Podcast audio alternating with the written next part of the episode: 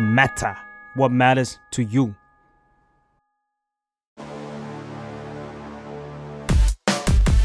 โบจ็อบวันวันๆทำอะไรบ้าง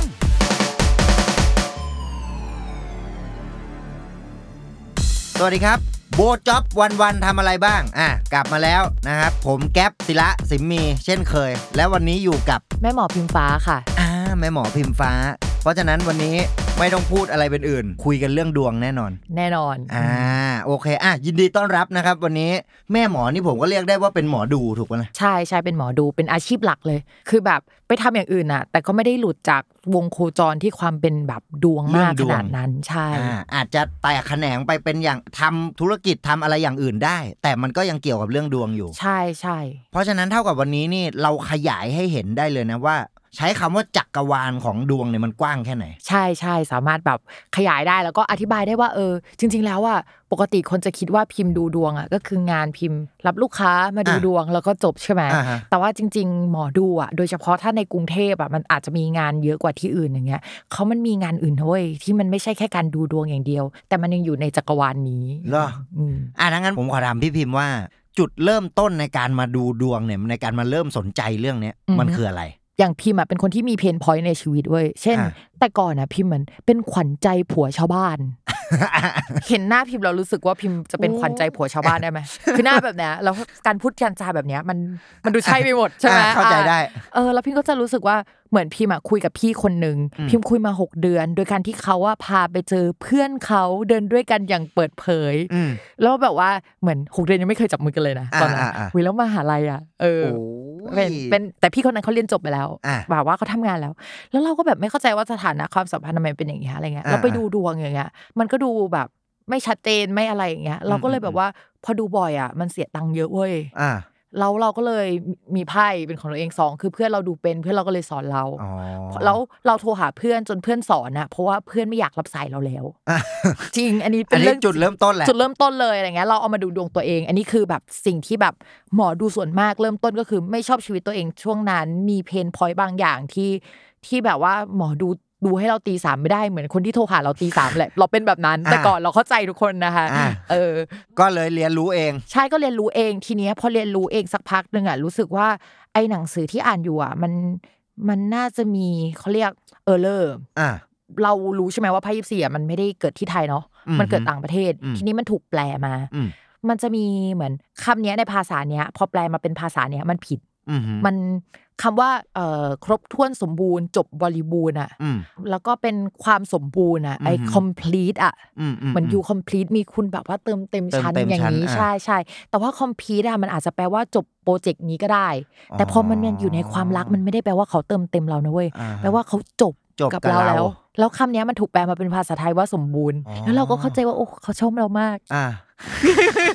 เข้าใจว่า เพราะฉะนั้นอะเราก็เริ่มรู้สึกว่าเออเราต้องไปเรียนเพิ่ม อ่า แล้วพอเราไปเรียนเพิ่มกับอาจารย์มันจะมีแบบเหมือนเออเลอร์อีกแหละว่าถ้าสมมติว่าขึ้นไพ่เป็นบุคคลหมดเลย แล้วเราจะอ่านไพ่ยังไงมันจะมีปัญหาเรื่องนี้ อืม สมมติว่าเป็นไพ่บุคคลสามคนวางตั้งติดกัน อืม แล้วก็มีผู้ชายหนึ่งคนในภาพนั้นนะผู้ชายคนเนี้ยเลือกใคร อืม มันอ่านยากมาก อืม แต่ตอนนี้เราอ่านได้แล้วนะ อ่าอ่า ทีเนี้ยตอนนั้นเราไปถามอาจารย์อาจารย์ที่สอนเราหลายคนก็ยังตอบไม่ได้เลยจนเราแบบไปหาอ่านในหนังสือภาษาอังกฤษ ซึ่งนี่ไม่เก่งภาษาอังกฤษเลย อ่า ต้อง Google ค่ะ อ่าฮะ ก็เป็นอาจารย์ Google ไป อืม ทุกวันเนี้ยจะชอบแบบพวก Google Pay ที่แบบอ่านหนังสือในอินเทอร์เน็ตมาก เพราะว่า อ่าก ก ดคลิกขวาปุ๊บแปล แปลเลยอ่ะ อื อ่าม อะไรอย่างเงี้ย แต่ก่อนก็แบบจะอ่านจากแบบออนไลน์อย่างเงี้ย พออ่านแบบอย่างนี้แล้วเราก็จะรู้ว่า อ๋อ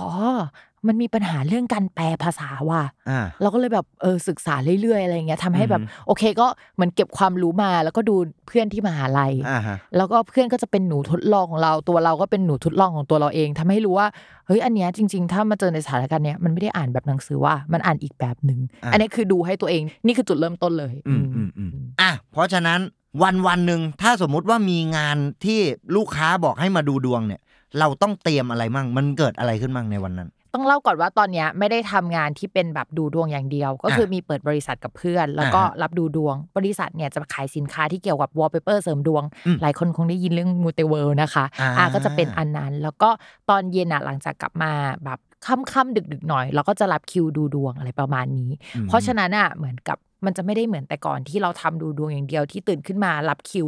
ตั้งแต่แบบสิบโมงเช้าจนถึงค่ำอะเราดูดวงอย่างเดียว แล้วก็หลับไปแล้วก็ตื่นขึ้นมา แล้ว สิบ ก็ โม ดูดงเช้าว งใหม่ ใช่ใช่ อ่ะอันนี้คือ ว่า แต่ก่อน ใช่ อันนี้คือแต่ก่อนที่แบบเรารู้สึกว่าชีวิตมันไม่มีความหมายเลยเว้ย เพราะ อ่า ว่าเราเป็นแบบเนี้ยอยู่หลายปี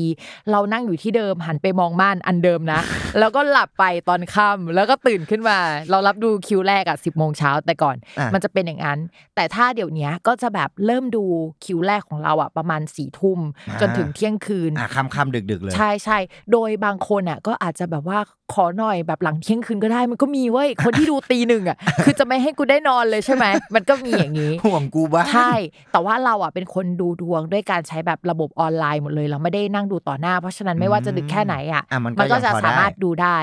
ถ้าเป็นแต่ก่อนช่วงแรก ๆ เนี่ย เราจะรับคิวดูดวงเอง โดยเราอ่ะจะใช้ Line แอดที่มันเป็น Line Official Account เดี๋ยวนี้มันเรียก Line OA ไล ใช่ไหม โอเอ ใช่ใช่อย่างถ้าแต่ก่อนเราใช้ไลน์ส่วนตัว มันจะมีปัญหานิดนึงตรงที่ว่าพอเรารับคิวจ่ายเงินกันเรียบร้อยแล้วอะ อ่ะ สมมติเขามีปัญหาสักประมาณตีสี่อะ อืม แฟนไม่ตอบเขาตอนตีสี่อะเขาจะกดโทรมาหาเราเลยเว้ย อ๋อเออเพราะมันไลน์เพอร์ซันอลเนี่ย ใช่มันสามารถกดโทรได้ อ่ะ แล้วเราอะเกิดเหตุการณ์แบบเนี้ยบ่อยมากที่กลางคืนเราหลับอยู่อะแล้วแบบ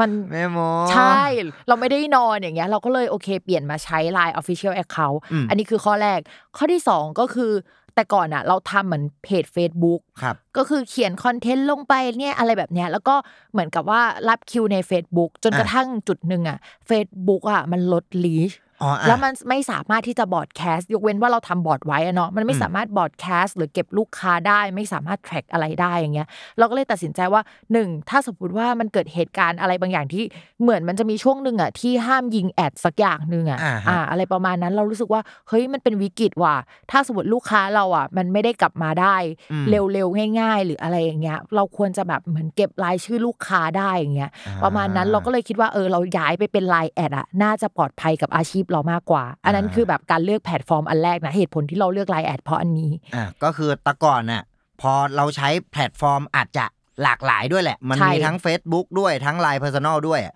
ปัญหาในการเก็บข้อมูลมันก็ ใช่ กระจัดกระจาย มันก็กระจัดกระจายแล้วก็แบบ เอ้ยมันจัดระเบียบชีวิตอะไรยากอะไรเงี้ย พ อ่า ออ่ะตอนนี้เราได้แพลตฟอร์มแล้วเป็น Line OA ใช่ ปุ๊บ ตัวเราอ่ะจะหลีดลูกค้ามาจาก Facebook เป็นอันดับแรก เพราะว่า อ่าฮะ Facebook มันเหมือนน่านน้ำที่แบบว่าจะช้อนปลามา ถ้า อ่า พูดง่ายๆก็เป็นแบบนั้นเป็น อืม ตลาดอ่ะ อืม ให้เราหาลูกค้า อืม แล้วเขาว่าก็จะแอดเรามาที่ Line Line OA อ่า อืม อ่ะแล้วทีนี้พอแอดมาปุ๊บเขาก็ต้องมีการจองคงจองคิวแหละ ใช่ใช่ แล้วอ่าอันนี้ผมอยากรู้เขาต้องบอกข้อมูลอะไรกับ กับเราบ้าง อ่า ใช่ไหมต้องเล่าก่อนว่าเอ่อถ้าเป็นตอนแรกอ่ะที่ไม่ได้มีคิวเยอะอะเราสามารถรับคิวเองได้ อ่าฮะ แต่ว่าพอเราเริ่มมีคิวเยอะขึ้นเราจะ manage ชีวิตเราไม่ได้เลย อืม เพราะฉะนั้นเราอ่ะก็ต้องหาคนมารับคิวแทนเหมือนเป็นด่านหน้า อ่าฮะ คือด่านหน้าเนี่ยไม่ได้เจอแค่แบบว่าลูกค้ารับคิวนะ เจอคนที่แบบพูดจาไม่ดีมา หรือแม้กระทั่งแบบคนที่ส่งรูปจู่มาให้อย่างเงี้ย ก็มีเหรอ ก็มีเอ่อแอดมินเราอ่ะจะเป็นคนรับหน้าที่นั้น อ่า ซึ่งเป็นความโชคดีของเราที่แอดมินคนที่ทำงานกับเราคนปัจจุบันนะเราไปหามาจากแพลตฟอร์มออนไลน์เหมือนกันเว้ย อ๋อเหรอ ซึ่งปกติเขาอาจจะหาจากคนรู้จักอะไรเงี้ย อ่าอ่าอ่า แต่เราอะแรนดอมเราได้ที่ดีมาเลยอะก็คืออ ม เราได้มาจากเว็บอะไรนะที่เหมือน fast work อะไร ใช่ เงี้ยเหรอ ใช่เรา อ๋อ ได้ หอ มาจาก fast work เราก็แบบไปเอามาแล้วก็ทำงานตั้งแต่ตอนนั้นถึงตอนเนี้ยหลายปีแล้วว่าก็ทำงานด้วยกันอะไรอย่างเงี้ย ก็น้องเขาก็จะมาเป็นแอดมิน อืม ก็เวลาแบบคนทักมาเนี่ยเขาก็จะบอกไปว่ามีแพ็กเกจอะไรบ้าง อ่าฮะ อย่างหมอดูอ่ะก็อาจจะไม่ได้ดูดวงแพ็กเกจเดียวเนื้อออกไหม อ่ะ เพราะว่าแต่ละคนมันมีความต้องการไม่เหมือนกัน อ่ะขอลองยกตัวอย่างได้ไหม เช่นสมมติว่าเราอ่ะแต่ก่อนนะ เราจะมีแพ็กเกจที่ดูโหราศาสตร์กับไพ่ยิปซี อืม หรือแพ็กเกจที่ดูไพ่ยิปซีอย่างเดียว อ๋อ มันต่างกันตรงนี้สมมติว่าดูไพ่ยิปซีอย่างเดียวอ่ะมันมีครึ่งชั่วโมงโดยที่เปิดไพ่อย่างเดียวนะในการดูกัน อ่าฮะ ก็พิมพ์คุยกัน อันนี้ อืม คืออันหนึ่งอ่า แล้วก็มันจะมีคนที่แบบว่า อุ๊ย เอาดวงเรามาดู แล้วก็อยากรู้ว่า เฮ้ย ถ้าคุยกับคนนี้แล้วเป็นไง แล้วเปิดไทม์ไลน์เทียบกันเลย 12 เดือนว่าเรากับเขาว่าแมชกันไหม อ๋อ แล้วมีปัญหาช่วงเดือนไหน แล้วก็ดูกันอย่า อัน งเงี้ นี้ ย คือในแง่แบบความรัก ใช่ มันก็จะมีคนที่แบบอยากได้แพ็คแบบเนี้ย อืม มันก็จะต้องมีวิธีการจับไพ่หรือวิธีการดูที่ต่างกัน อ่า ทีเนี้ยนอกจากคนที่มีคนคุยหรือคนที่เราแบบว่าเป็นเหมือน prospect หนึ่งคนใช่ปะ อ่าฮะ แต่มันมีคนที่แบบคุยหลายคน แล้วก็เลือกไม่ได้ อ่าอ่าอ่า ถูกป่ะ อ่า อ่าเราก็มีแพ็กเกจที่แบบตัวเรา แล้วก็เอามาแมช เลยผู้ชายสองคนเนี้ยเรียงเลยไพ่สามคนอ่ะวางกันเลย อ่าอ่า คนไหนแมทชกับเราสุดอย่างเงี้ย อืม มันก็จะมีแพ็กเกจนี้ อ่า แล้วก็อีกแพ็กแพ็กสุดท้ายเป็นแพ็กเอ่อดวงของเราแล้วก็บวกกับโหราศาสตร์ ก็แต่ก่อนมันจะเป็นแพ็กแบบนี้เนาะ อ่า แอดมินก็จะทำหน้าที่อธิบายให้เขาฟัง อ่า ว่าเนี่ยเออมันมี 3 แพ็คนะ ความต้องการคุณอยู่ตรงไหนอะไรเงี้ย อืม ซึ่งรู้ป่ะแพ็คที่ขายดีอ่ะคนอาจจะรู้สึกว่าเฮ้ยมันต้องเป็นแพ็คดูคู่เรากับแฟนหรือว่า เออใช่ คนที่เราชอบ แต่มันเป็นเราสองสามคนเว้ย อ่ะมันยังเลือกไม่ได้ไง ใช่มันยังเลือกไม่ได้ มันแบบว่ามีตัวเลือกเยอะหรือบางคนจองเราสองสามคน ไม่อยากสเปซิฟิกว่าคนไหน แต่ว่าโหมีลิสต์จาก tinder แคปหน้าจอมาเป็นสิบเลย เชี่ย คนไหนดี แบบนี้ก็มี อ่าอ่า เออ อ่า เรื่องความรักอะเนาะ อ่ะ หนึ่ง เข้าใจได้ เพราะฉะนั้นเท่ากับว่าจริง ๆ การจะเป็นหมอดูได้เนี่ย ผมว่าหนึ่งในสิ่งที่สำคัญ ผมว่าไอ้เรื่องการเข้าใจลูกค้าหรือมาร์เก็ตติ้งอะไรอย่างงี้ก็สำคัญนะ ถ้าเป็นยุคก่อนที่มันจะแบบเป็นโควิดอะ อ่ะ เราว่ามันมันยังเบลอเบลอๆอยู่ มันยัง อืม มีความแบบไม่ต้องเข้าใจก็ได้ เพราะว่าลูกค้าอาจจะอยากเดินทางมาหาเรา หรือว่าลูกค้าแบบนัดเป็นกลุ่มไว้แล้วเราเดินทางไปหาได้อะ อือฮึ แต่ว่าเราอะเป็นคนที่แบบเหมือนไม่ชอบเจอคนต่อหน้ามาตั้งนานแล้ว เพราะฉะนั้นตอนเริ่มดูดวงประมาณแบบ 10 ปีก่อนอะเราก็ใช้วิธีการดูดวงออนไลน์มาตลอด อ่าฮะ ต่อให้ไม่มีไลน์โอเอะเราก็ใช้ไลน์มาตลอด อ่าฮะ แต่ว่าพอโควิดอ่ะ คนที่อยู่ในออฟไลน์อ่ะ มันจำเป็นจะต้อง transform เทิร์ มาน มา สู่ อ อ อ อน น ไล ไล น์ละ น์ใช่ มันจะยากสำหรับคนออฟไลน์ประมาณนึง เพราะว่า อ่ะ มันจะมีกลุ่มออฟไลน์ที่มีความเชื่อว่า การจับไพ่ต้องให้ลูกค้าจับเท่านั้น อืมต้องกลับมือ ใช่ใช่ไม่ใช่แบบเราจับให้ลูกค้าอย่างเงี้ย อ่า คนที่มีความเชื่อแบบนั้นน่ะก็อาจจะแบบล้มหายตายจากหรือว่าแย่ในสภาพที่แบบว่าเราไม่สามารถออกไปเจอคนได้ในช่วงโควิด อ่า หรืออาจจะต้องแบบทำใจยอมรับในความเชื่อใหม่ ซึ่งมันยากนะเว้ย อ่า คนที่ อ่า แบบไม่เชื่อนี้แล้วจะต้องทำใจยอมรับ เพราะว่าแบบ โอ้เปลี่ยนความเชื่อลำบาก มัน อยู่แล้วล่ะ ใช่มันยาก เพราะฉะนั้นเขาต้องทำใจ อ่า แต่พิมพ์อะเป็นคนที่บังเอิญคนที่สอนพิมพ์มาดันบอกว่าพิมพ์สามารถจับไพ่คนอื่นได้แค่นึกหน้าเขาอยู่แล้ว ตั้งแต่ครั้งแรกแล้วพิมพ์ลองทำดูแล้วเขาก็แบบเอาเคสตัวอย่าง มาให้อะไรอย่างเงี้ยแบบ อืม นึกหน้าคนนี้เอาภาพให้ดูแล้วก็จับอย่างเงี้ยแล้วเขา อ่า ก็รู้แบบไทม์ไลน์ชีวิตคนนั้น ซึ่งเออตอนที่เขาสอนมันก็ตรงเราก็เลยรู้แบบนั้นอะมาตั้งแต่เริ่มดูดวง อ่า พอเรารู้แบบนั้นปุ๊บอะไอความเชื่อในการจับไพ่คนอื่น แล้วก็พอโควิดมาเราไม่ได้เดือดร้อน เพราะเราอะ อืม ทำแบบเนี้ยมานาน อือฮึ เออเราเลยมีความเข้าใจว่าเราจะใช้แพลตฟอร์มไหน เราจะหาลูกค้ายังไง เรามีความเข้าใจว่าแบบอินไซต์ของลูกค้าเป็นยังไง พอดูไปเรื่อยๆ มันจะรู้อินไซต์เช่นแบบตอนแรกเรามีแพ็กเกจเดียว อ่า แต่ว่าแพ็กเกจเดียวที่เราดูอะลูกค้าสมมติว่าดูหนึ่งชั่วโมง ดูสองชั่วโมงไม่วางสายเลย เพราะฉะนั้นเรารู้แล้วอ๋อหนึ่งเราจะต้องมาจำกัดชั่วโมง หรือจำกัดคำถามในการถามลูกค้า อ่าฮะ ถ้าเราไม่จำกัดคำถามเราจำกัดเวลา อืม เพื่อที่จะแบบให้เราควบคุมเวลาได้ อือฮึ อันนี้คือข้อแรก ข้อที่สองคือ โหเขาเอาแบบคนแบบสิบยี่สิบคนมันมีจริง ๆ แบบเนี้ย มาให้เราดูแล้วเราจะเหนื่อย มัน มาก ก็นานด้ว ใช่ ยล่ะ เพราะฉะนั้นเรามาจำกัดคนที่เขาถามถึงไหมอะไรเงี้ยเอาคน อืม ที่สำคัญมาดูไออินไซต์พวกเนี้ยมันจะมาจากการที่แบบทำงานมาสักพักหนึ่งแล้วเราก็จะรู้ อ่า มันก็จะเริ่มปรับปรับกันได้แล้ว ใช่ มันก็เริ่มปรับปรับมา ซึ่งระยะเวลาในการปรับตั้งแต่ตอนนั้นจนถึงตอนเนี้ยเอ่อที่เราเริ่มใช้ไลน์ OA ใช่ไหม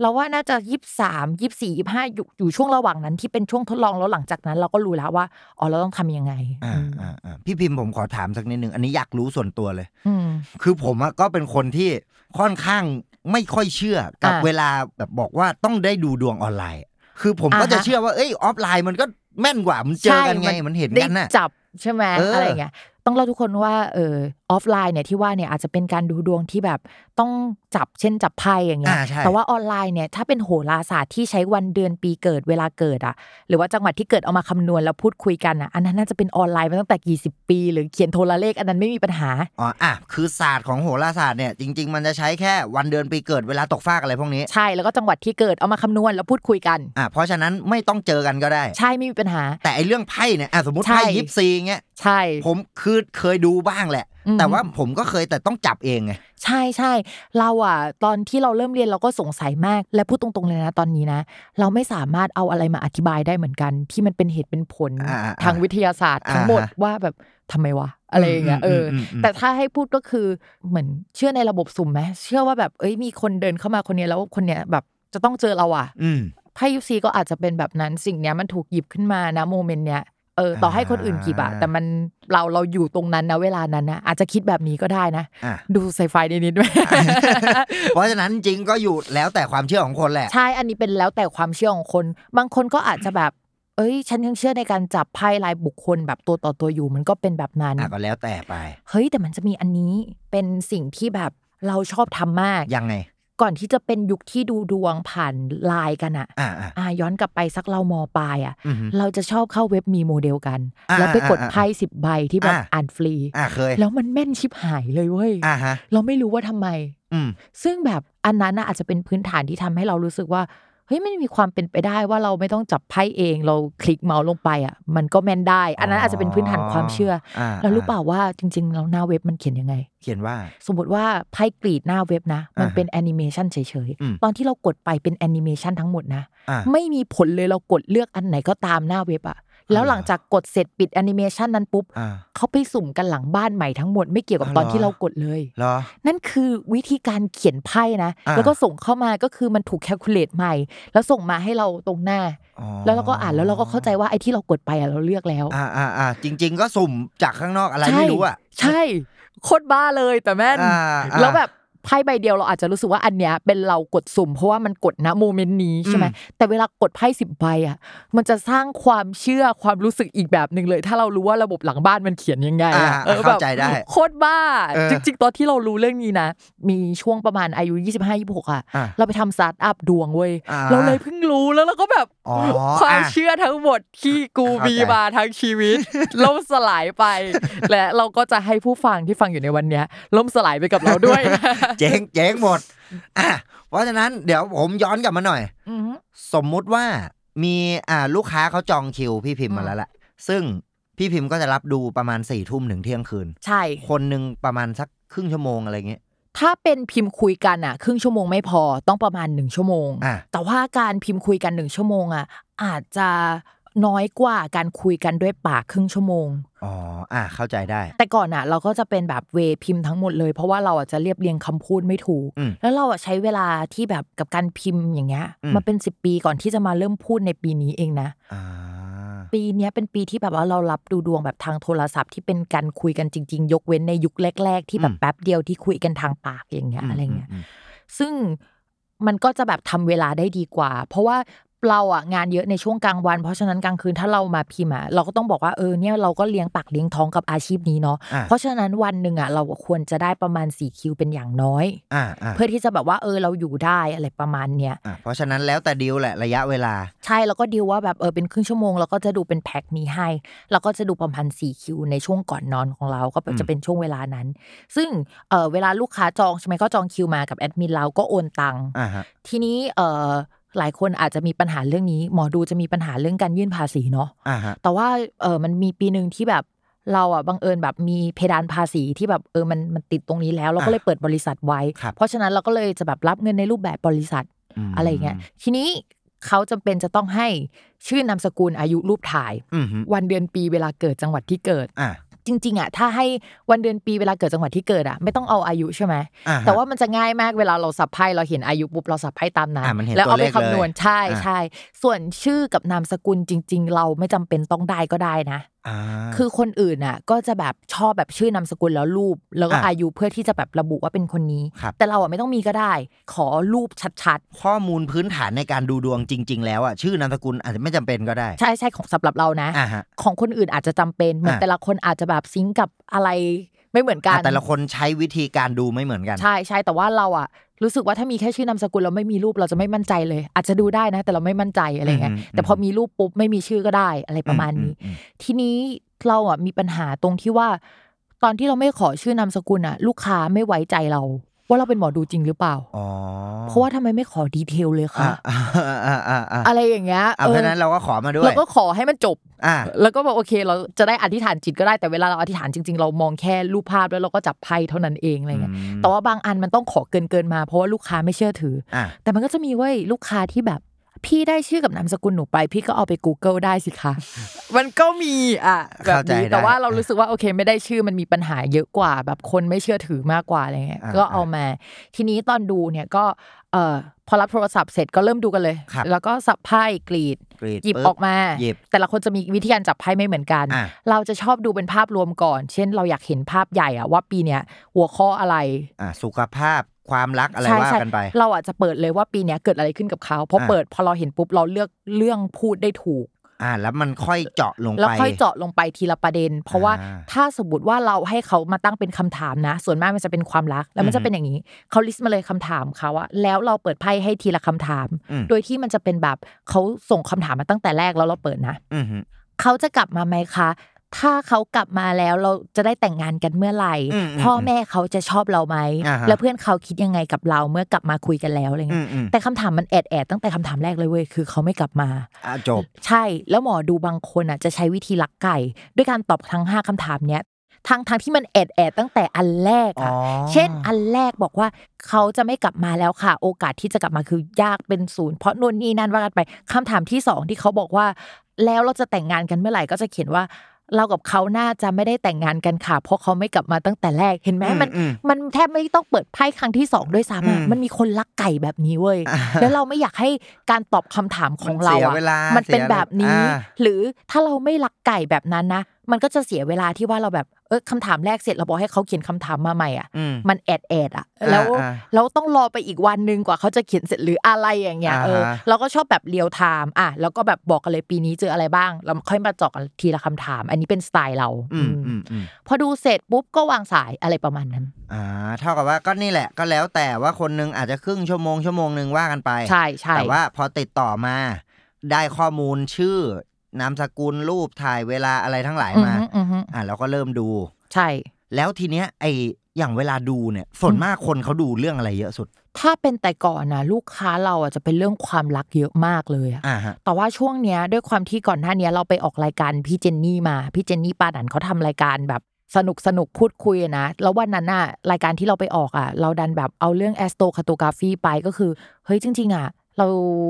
อาจจะมีเนื้อคู่อยู่ต่างประเทศใช่ไหมเส้นความรักเราอยู่ตรงไหนพาดผ่านประเทศไหน ไปปักบุตรทินเดอร์ที่นั่นอ่ะอาจจะแบบทำให้เราเจอคู่มากกว่าอยู่ไทยอะไรเงี้ย อ่า ช่วงนี้ก็เลยเป็นแพ็กที่แบบคนชอบมาดูเรื่องเกี่ยวกับการยกย้ายไปต่างประเทศ เนื้อ อ่ะ คู่อยู่ต่างประเทศหนูปักทินเดอร์ประเทศไหนได้บ้างหรืออะไรเงี้ย อืม แพ็กช่วงนี้จะเป็นอย่างนี้ บวกกับ อ่ะ ดูว่าย้ายถิ่นฐานได้ไหม อืม ม ขออนุญาตเสริมคำว่าไอแอสโตคาโตกราฟีนิดนึง อือฮึ มันคืออะไร มันคือแบบแต่ก่อนอะเวลาเราดูดวงอะเราจะรู้สึกว่าพื้นดวงแบบเนี้ยมันจะติดเราไปทางชาติละ อ่ะ นึกออกใช่ป่ะแต่ว่าถ้าแอสโตคาโตกราฟีคือเขาเอาดวงเรามาคำนวณแบบโหราศาสตร์นี่แหละ ครับ แล้วเอาดวงดาวเนี่ยพลอตลงแผนที่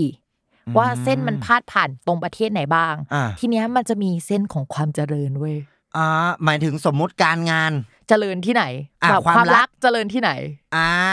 เรารู้ป่าวว่าคนที่แบบดูได้แบบชนะ เส้นความรักชนะ ตกในทะเลเกือบทั้งหมดเลย ก็ไปอยู่กับไงโจรสลัด เอออะไรแบบเนี้ยซึ่งเราก็แบบโอเคเขาคงไม่ให้เราหรืออะไรอย่างเงี้ยประมาณนั้นเอ อปวดหัวมาก ผมเคยได้ยินอ่ะอย่างคนเขาบอกว่าพื้นดวงความรักเนี่ย เป็นคนที่มักจะไม่ค่อย สมหวังในรักสักเท่าไหร่ เออ เจอรักสามเศร้าอย่างนี้ใช่ไหม อ่า อ่ะ แล้วอย่างเงี้ยหมายความว่าเนี่ยถ้าสมมติดูในศาสตร์ของแอสโตคาโตกราฟีอ่ะแปล อ่ะ ว่า ถ้าเขาย้ายไปอยู่ที่อื่น ใช่ พื้นดวงความรักเขาก็จะเปลี่ยน เอ นี่ อ เหรอ เราต้องอธิบายว่าพอย้ายไปอยู่ที่อื่นอ่ะแพทเทิร์นของหน้าตาดวงสมมติเป็นแบบโยงโยงๆกันเป็นสามเหลี่ยมนะ เรามอง อ่ะ เห็นว่าเป็นสามเหลี่ยมอย่างนี้ใช่ไหม อ่าฮะ แบบเป็นวงกลมแล้วมีสามเหลี่ยมอยู่ตรงกลางแพทเทิร์นมันเป็นอย่างเงี้ย อ่ะ เราก็เอาแพทเทิร์นเนี้ยไปอยู่ต่างประเทศแต่เราบิดจุดเริ่มต้น อ๋อ พอเราบิดปุ๊บอะกลายเป็นว่าไอ้จุดที่มันทำร้ายเราโดยตรงอยู่ตอนเนี้ย อ่ะ มันอาจจะไปส่งเรื่องอื่น คือมันยังมีข้อเสียนะ อ่ะ แต่มันถูกบิดไปในแง่อื่นอะ อ่ะ แล้ว อ่ะ จุดที่เราเริ่มต้นเราก็เอาหน้าของเราไปอยู่ในจุดที่แบบมันสัมพันธ์กับความรักอะไรอย่างเงี้ย อ๋ออ่ะเข้าใจละ เก็ตไหมอ่า ม เพราะฉะนั้นพอเราไปอยู่ในอีกประเทศหนึ่งอ่ะ ถ้าเป็นดวงแบบที่เราเรียนมาที่ก่อนหน้าที่จะเป็นวันเนี้ย เราจะเชื่อว่าหุยเราเป็นคนราศีไหนเราก็เป็นคนราศีนั้นแหละ อืมอืม แต่ว่าถ้าใช้ศาสตร์เนี้ยเขาจะเชื่อว่าอ๋อไปอยู่อีกที่หนึ่งอ่ะคาแรคเตอร์คุณเปลี่ยนเพื่อนคุณเปลี่ยนสังค ทุก ม อย่า คุณ ก็ เปลี่ย อาน จจะ แล้วก็แบบรายได้คุณอาจจะเปลี่ยน อ่า คุณจะไม่เป็นคนเดิม อ่ะะ ไปอยู่ต่างประเทศแล้วคาแรคเตอร์เปลี่ยนมีไหม อ่ะ ลองสังเกต มี เพื่อน มี เรา หรือว่าอยู่เมืองไทยแล้วแบบไม่ได้ดีอ่ะ อ่ะ แล้วไปอยู่ต่าง มี ประเทศแล้วแบบโอ้ทำไมชีวิตดีจังเลยวะ อ่ะ เออเขาเชื่อกันแบบนั้น อืมอ่ะ อืม ช่วงนี้ไอสิ่งนี้ก็เรียกว่ากำลังมาก ำลัง นะ มาแล้วก็แบบจริง ๆอ่ะเราแทบจะเป็นคนแรก ๆ เลยนะที่เอามาพูดกัน อืม แบบว่าจริงจังก่อนหน้านี้มันมีคนรู้แต่น้อยมาก อืม แล้วหลังจากที่แบบว่าพอเราเปิดแพ็คปุ๊บมันมีคนลอก มันก็ต้องมีกันบ้าง ใช่ใช่มันก็ต้องมีแหละเออ อ่ะเพราะฉะนั้นจริง ๆ เท่ากับว่าดวงเนี่ย คือมัน มีหลายศาสตร์มากเลย ใช่ใช่ และจริง ๆ ก็อาจจะมีอีกหลายศาสตร์ที่ คนไทยคนทั่วไปอะอาจจะไม่เคยได้ยินเลยด้วย ใช่ จริง ๆ อันที่คนเคยได้ยินน่ะก็อาจจะเป็นอะไรที่แบบฟังแล้วอาจจะเซอร์ไพรส์เช่นแบบควงจุ้ย อ่าอ่า สมมุติว่าเอ่อพูดถึงควงจุ้ยก็จะรู้สึกถึงการจัดสถานที่ อ่า ใช่ไหม เคยได้ยินแหละสินแสดูบ้านอะไรอย่างเงี้ย ใช่ใช่แต่จริงๆอ่ะเหมือนเวลาดูอ่ะบ้านอ่ะ ก็เป็นดวงแบบนี้ใช่ไหมแล้ว ครับ ดวงคนที่ไปอยู่อ่ะต้องแมทช์กับบ้านด้วย อืม เช่น คือเวลาดูฮวงจุ้ยมันไม่ใช่แค่แบบว่าเอาเหมือนกับแบบ อ่า สิงโต ประ สองตัว ประตูไว้ตรงนี้ ใช่ เอาสิงโตสองตัวไปวางหน้าบ้านเนี่ยไม่ใช่นะฮวงจุ้ยจริง ๆ คือสมมติว่าเป็นตั้ง อ่า โต๊ะอย่างนี้ใช่ไหมเขาจะนับทิศที่พิงก็คือทิศด้านหลัง อย่างพิม อ่าฮะ เป็นคนธาตุไม้ทิศที่พิมควรพิงอ่ะก็จะมีทิศเหนือทิศตะวันออกทิศตะวันออกเฉียงใต้เป็นทิศ อ่า ที่ดีกับพิมเพราะพิมเป็นคนธาตุไม้ใช่ป่ะ อ่าฮะ สมมติพิมนั่งพิง แต่พอเก้าอี้มันสายได้ อ่า มันก็จะแบบ โครงเครง อ่าพิมก็จะนับจากขอบโต๊ะด้านที่ติดใกล้ใกล้พิมอ่ะ อืม ให้หันไปทางทิศตะวันออกเฉียงใต้ ทิศตะวันออกหรือทิศเหนือใช่ป่ะ อืม แต่ว่าตรงนั้นน่ะมันยังมีองศาอีกว่าต้ององศาที่เท่าไหร่ถึงองศาที่เท่าไหร่ โอ้นี่คือห่วงจุ้ยแบบละเอียดเลยนะ ใช่แล้วก็แบบว่าเหมือนดวงพิมพ์ต้องมาคำนวณว่าแบบ เอ้ยมันดีที่องศาไหน ถ้าสมมติว่ามันไม่ได้อันเนี้ยมันได้องศาไหนอีกในบ้านอะไรเงี้ยมันเป็นอย่างนี้คือจริงๆห่วงจุ้ยมันมีลิเมตมากแล้ววิธีการดูอะมันไม่ใช่แบบว่าแค่ซื้อของมาตั้งก็จบอะไรเงี้ยอ่ะแต่ว่าถ้าสมมติทำแบบคร่าวๆอย่างเงี้ยที่ทำได้แบบคอมเมอร์เชียลที่แบบว่าเฮ้ยมันบอกทุกคนได้อย่างเงี้ย อ่ามั มันก็คืออา แบบซื้อของมาตั้งอ่ะแล้วปรับตรงนี้ให้แบบ ให้มันมีเอลเมนต์ของความเป็นท่าตุนี้มากขึ้นมันก็ทำได้แหละ แต่ว่าถ้าอยากเป็นบุคคลจริงๆอ่ะ ศาสตร์จริง ๆ มันละเอียดกว่านั้นแหละ มันมันละเอียดกว่านั้นมันเหมือนแบบ สมมุติว่าตรงเนี้ยเขาบอกว่าทำไมจะต้องเหมือนตั้งน้ำใช่ไหม อ่า จริง ๆ แล้วว่าคีย์ของมันคือคำว่าเคลื่อนไหว อ่าฮะ เอาประตูมาตั้งเปิดอย่างเงี้ยมันเคลื่อนไหวได้อย่างเงี้ย อ่า อ่าหรือว่าแบบตรงเนี้ย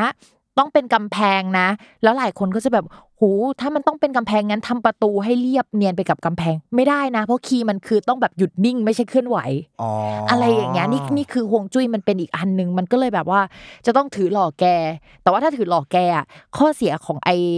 เข็มทิศอะ าฮะ เวลาเจอกับโครงสร้างเหล็กหรืออะไรอะมันจะดิ้นได้ อืม เพราะว่ามันเป็นแม่เหล็กอะ อ่าอ่าอ่า เพราะฉะนั้นถ้าแบบเอาแม่นสุดๆอะจะต้องเป็นแบบเหมือนกับจานวัดที่วัดกับแสงพระอาทิตย์อะ อ๋อ ที่แบบว่าเป็น โอ้โห แมนนวลสุดๆเลยอันนั้นคือแบบแม่นองศาที่สุดต้องใช้องศาของพระอาทิตย์มา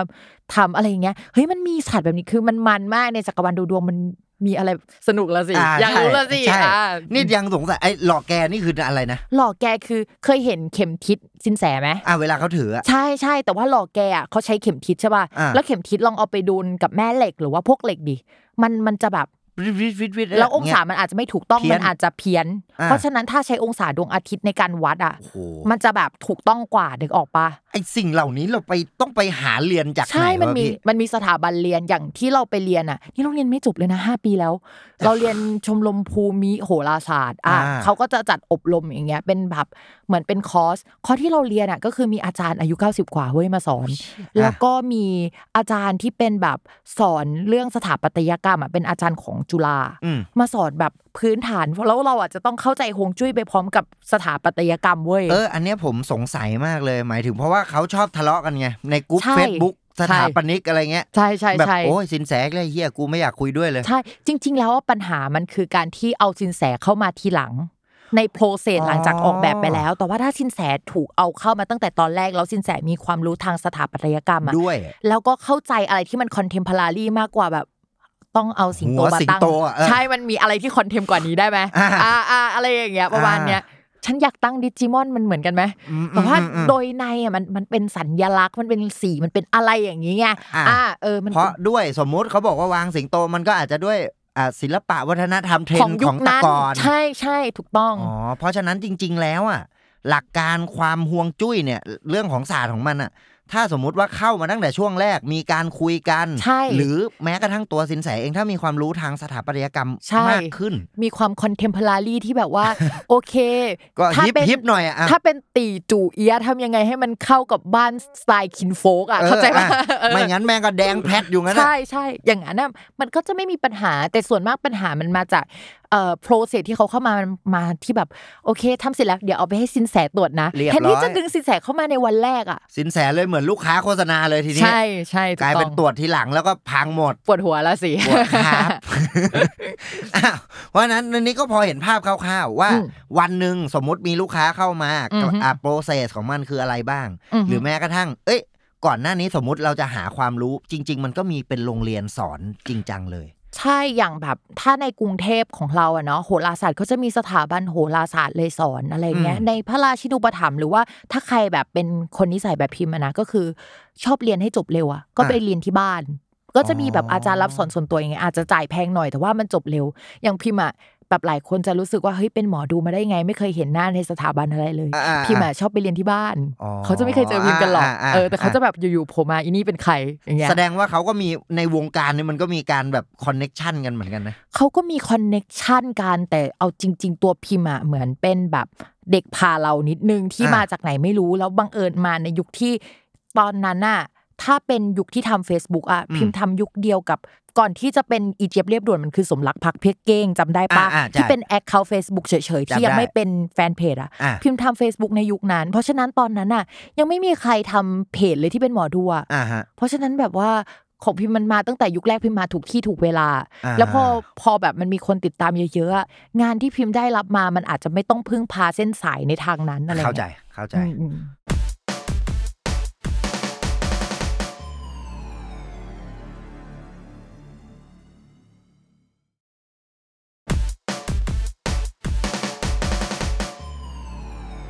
อ่ะถ้างั้นผมอยากรู้วันวันๆพี่เคยดูดวงให้ตัวเองบ้างไหม ถ้าเป็นช่วงแรกอ่ะมันมีความทุกข์เยอะใช่ไหมอย่าง อืม ที่บอกมันมีเพนอ่ะ อ่า พี่แบบดูแม่งทั้งวันเลย เว้ยไอ้ที่คนบอกว่าแบบเสพติดการดูดวงอะ อ่าอ่า เออเป็นแบบนั้นเลย เคยไหมแบบว่ามีเพื่อนถามคำถามอะไรสักอย่างแล้วบอกขอตัวไปเข้าห้องน้ำหยิบกระเป๋าไปเปิดไพ่ในห้องน้ำอะ ดูแม่งเลยอ่ะ เออ ขนาดนั้นเว้ย แบบเสพติดแม่งจนแบบว่า ไม่ตัดสินใจอะไรด้วยตัวเองอยู่พักหนึ่งเลยในช่วงเวลานั้น ปล่อยให้ไพ่อ่ะเหมือนบอกคำตอบว่าเราควรทำอะไรอะไรเงี้ยมั้ย ใช่แล้วอาจจะมาจากแบบช่วงที่ผ่านมาก่อนหน้านั้นน่ะเราตัดสินใจอะไรแล้วมันผิดไปหมด อ๋อ มันก็กลายเป็นเริ่มไม่เชื่อตัวเองแล้วด้วย ใช่ใช่เรารู้สึกว่าถ้าเรารู้อนาคตก่อนนะเราจะได้แก้ไขมันได้ แล้วตอนนั้นเราก็เริ่มแบบดูแล้วมันเริ่มแม่นขึ้นอ่ะ เราก็เลยเข้าใจว่าเฮ้ยงั้นเชื่อไพ่ดีกว่าว่ะ ม อะไรอย่างเงี้ยตอนนั้นเป็นอย่างนั้นนะแล้วเป็นอย่างนั้นอยู่เป็นปีเลย อ่าฮะ ซึ่งเรารู้สึกว่ามันเป็นระยะเวลาที่นานมากเลยนะ นาน ที่เป็นอย่างนั้นอยู่เป็นปี อ่า แต่ว่ามันหมกมุ่นอยู่ในเรื่องเดียวคือเรื่องของความรัก ความรัก เพราะฉะนั้นมันจะไม่มีเรื่อง อื่น การตัดสินใจเรื่องอื่นเป็นศูนย์อ่ะ อืม เราตัดสินใจเองแต่ว่าเรื่องที่เรารู้สึกว่าเราควบคุมไม่ได้คือเรื่องเนี้ย อืม ส่วนมากคนก็มาดูเรื่องที่ตัวเองควบคุมไม่ได้กันทั้งนั้น ม อันนั้นคือแบบสมัยมหาลัย อ่างี้เท่ากับว่าช่วงเนี้ยพี่พิมพ์ก็ดูดวงให้ตัวเองน้อยลงอะไรเงี้ยป่ะ ถ้าเป็นก่อนหน้าเนี้ยก่อนหน้ามาทำมูเตเวิร์อะที่ อื ทำ ม กับเพื่อนอะพิมก็จะดูดวงให้ตัวเองอะต้นปี พิม อ่า ชอบวางแบบ 12 เดือนเจออะไรบ้าง อ๋อ รู้ธีมของปีนี้ เห็นองค์รวม เห็นองค์รวมอันนี้คือข้อแรกแล้วก็ อืม แคปไว้ด้วยนะ อ่ะ แล้วเปิดแบบใช้แอปเปิดด้วยนะคะ อ่า เออเชื่อ อ่า เชื่อในแบบจักรวงจักรวาลอะไร อย่างเงี้ย แล้วก็ระหว่างปีอ่ะโหราศาสตร์ดาวมันจะย้ายมันจะมีไทม์ไลน์ของมันที่ชัดเจนอยู่แล้ว อือหือ แล้วเราอ่ะโดวยความที่แบบดูดวงมานานใช่ไหม อืม พอพูดถึงว่าทุกช่วงนี้ดาวเป็นยังไง แล้วดวงตัวเองก็ขึ้นพลึบแล้วก็ดาวช่วงนี้ก็ขึ้นพลึบโดย อื ที่ ม ไม่ต้องเป็นระบบออโต้พายโอ่ะ อืม เพราะฉะนั้นน่ะเราไม่รู้ว่าอันนี้เรียกว่าการดูดวงไหม อือหือ แต่ว่ามันออโต้พายโแบบนี้แล้วบอกอ๋อช่วงนี้มันออกไม่ดีหรอกเพราะว่าอย่างนั้นอย่างนี้ อ่าอ่าอ่าอ่า แต่มันถ้าเป็นคนอื่นมันคือการดูดวงแหละแต่ของเรามันแบบ อ่ะไม่ใช่มันเป็นชีวิตประจำวันอะไรอย่างเงี้ยเอออา อ่า อะไรประมาณนั้นเราก็จะดูประมาณนี้ อืม ในช่วงแบบปีก่อนหน้านี้ แต่พอมาทำมูเตเว้ยมูเตเวอร์คือแบบเป็นบริษัทที่รวมกับเพื่อน ในช่วงช่วงแบบโควิดเนี่ยแหละแล้วบังเอิญมันขายดีขึ้นมามันเลยต้องเปิดเป็นบริษัทอะทุกคน อ่า แล้วเวลาจะออกโปรดักอะไรอ่ะ คือมันมี 5 คน 5 คนเนี่ยเป็นหมอดู 3 คน อืม เป็นเดฟหนึ่งคน อืม แล้วก็เป็นกราฟิกดีไซเนอร์หนึ่งคน อ่า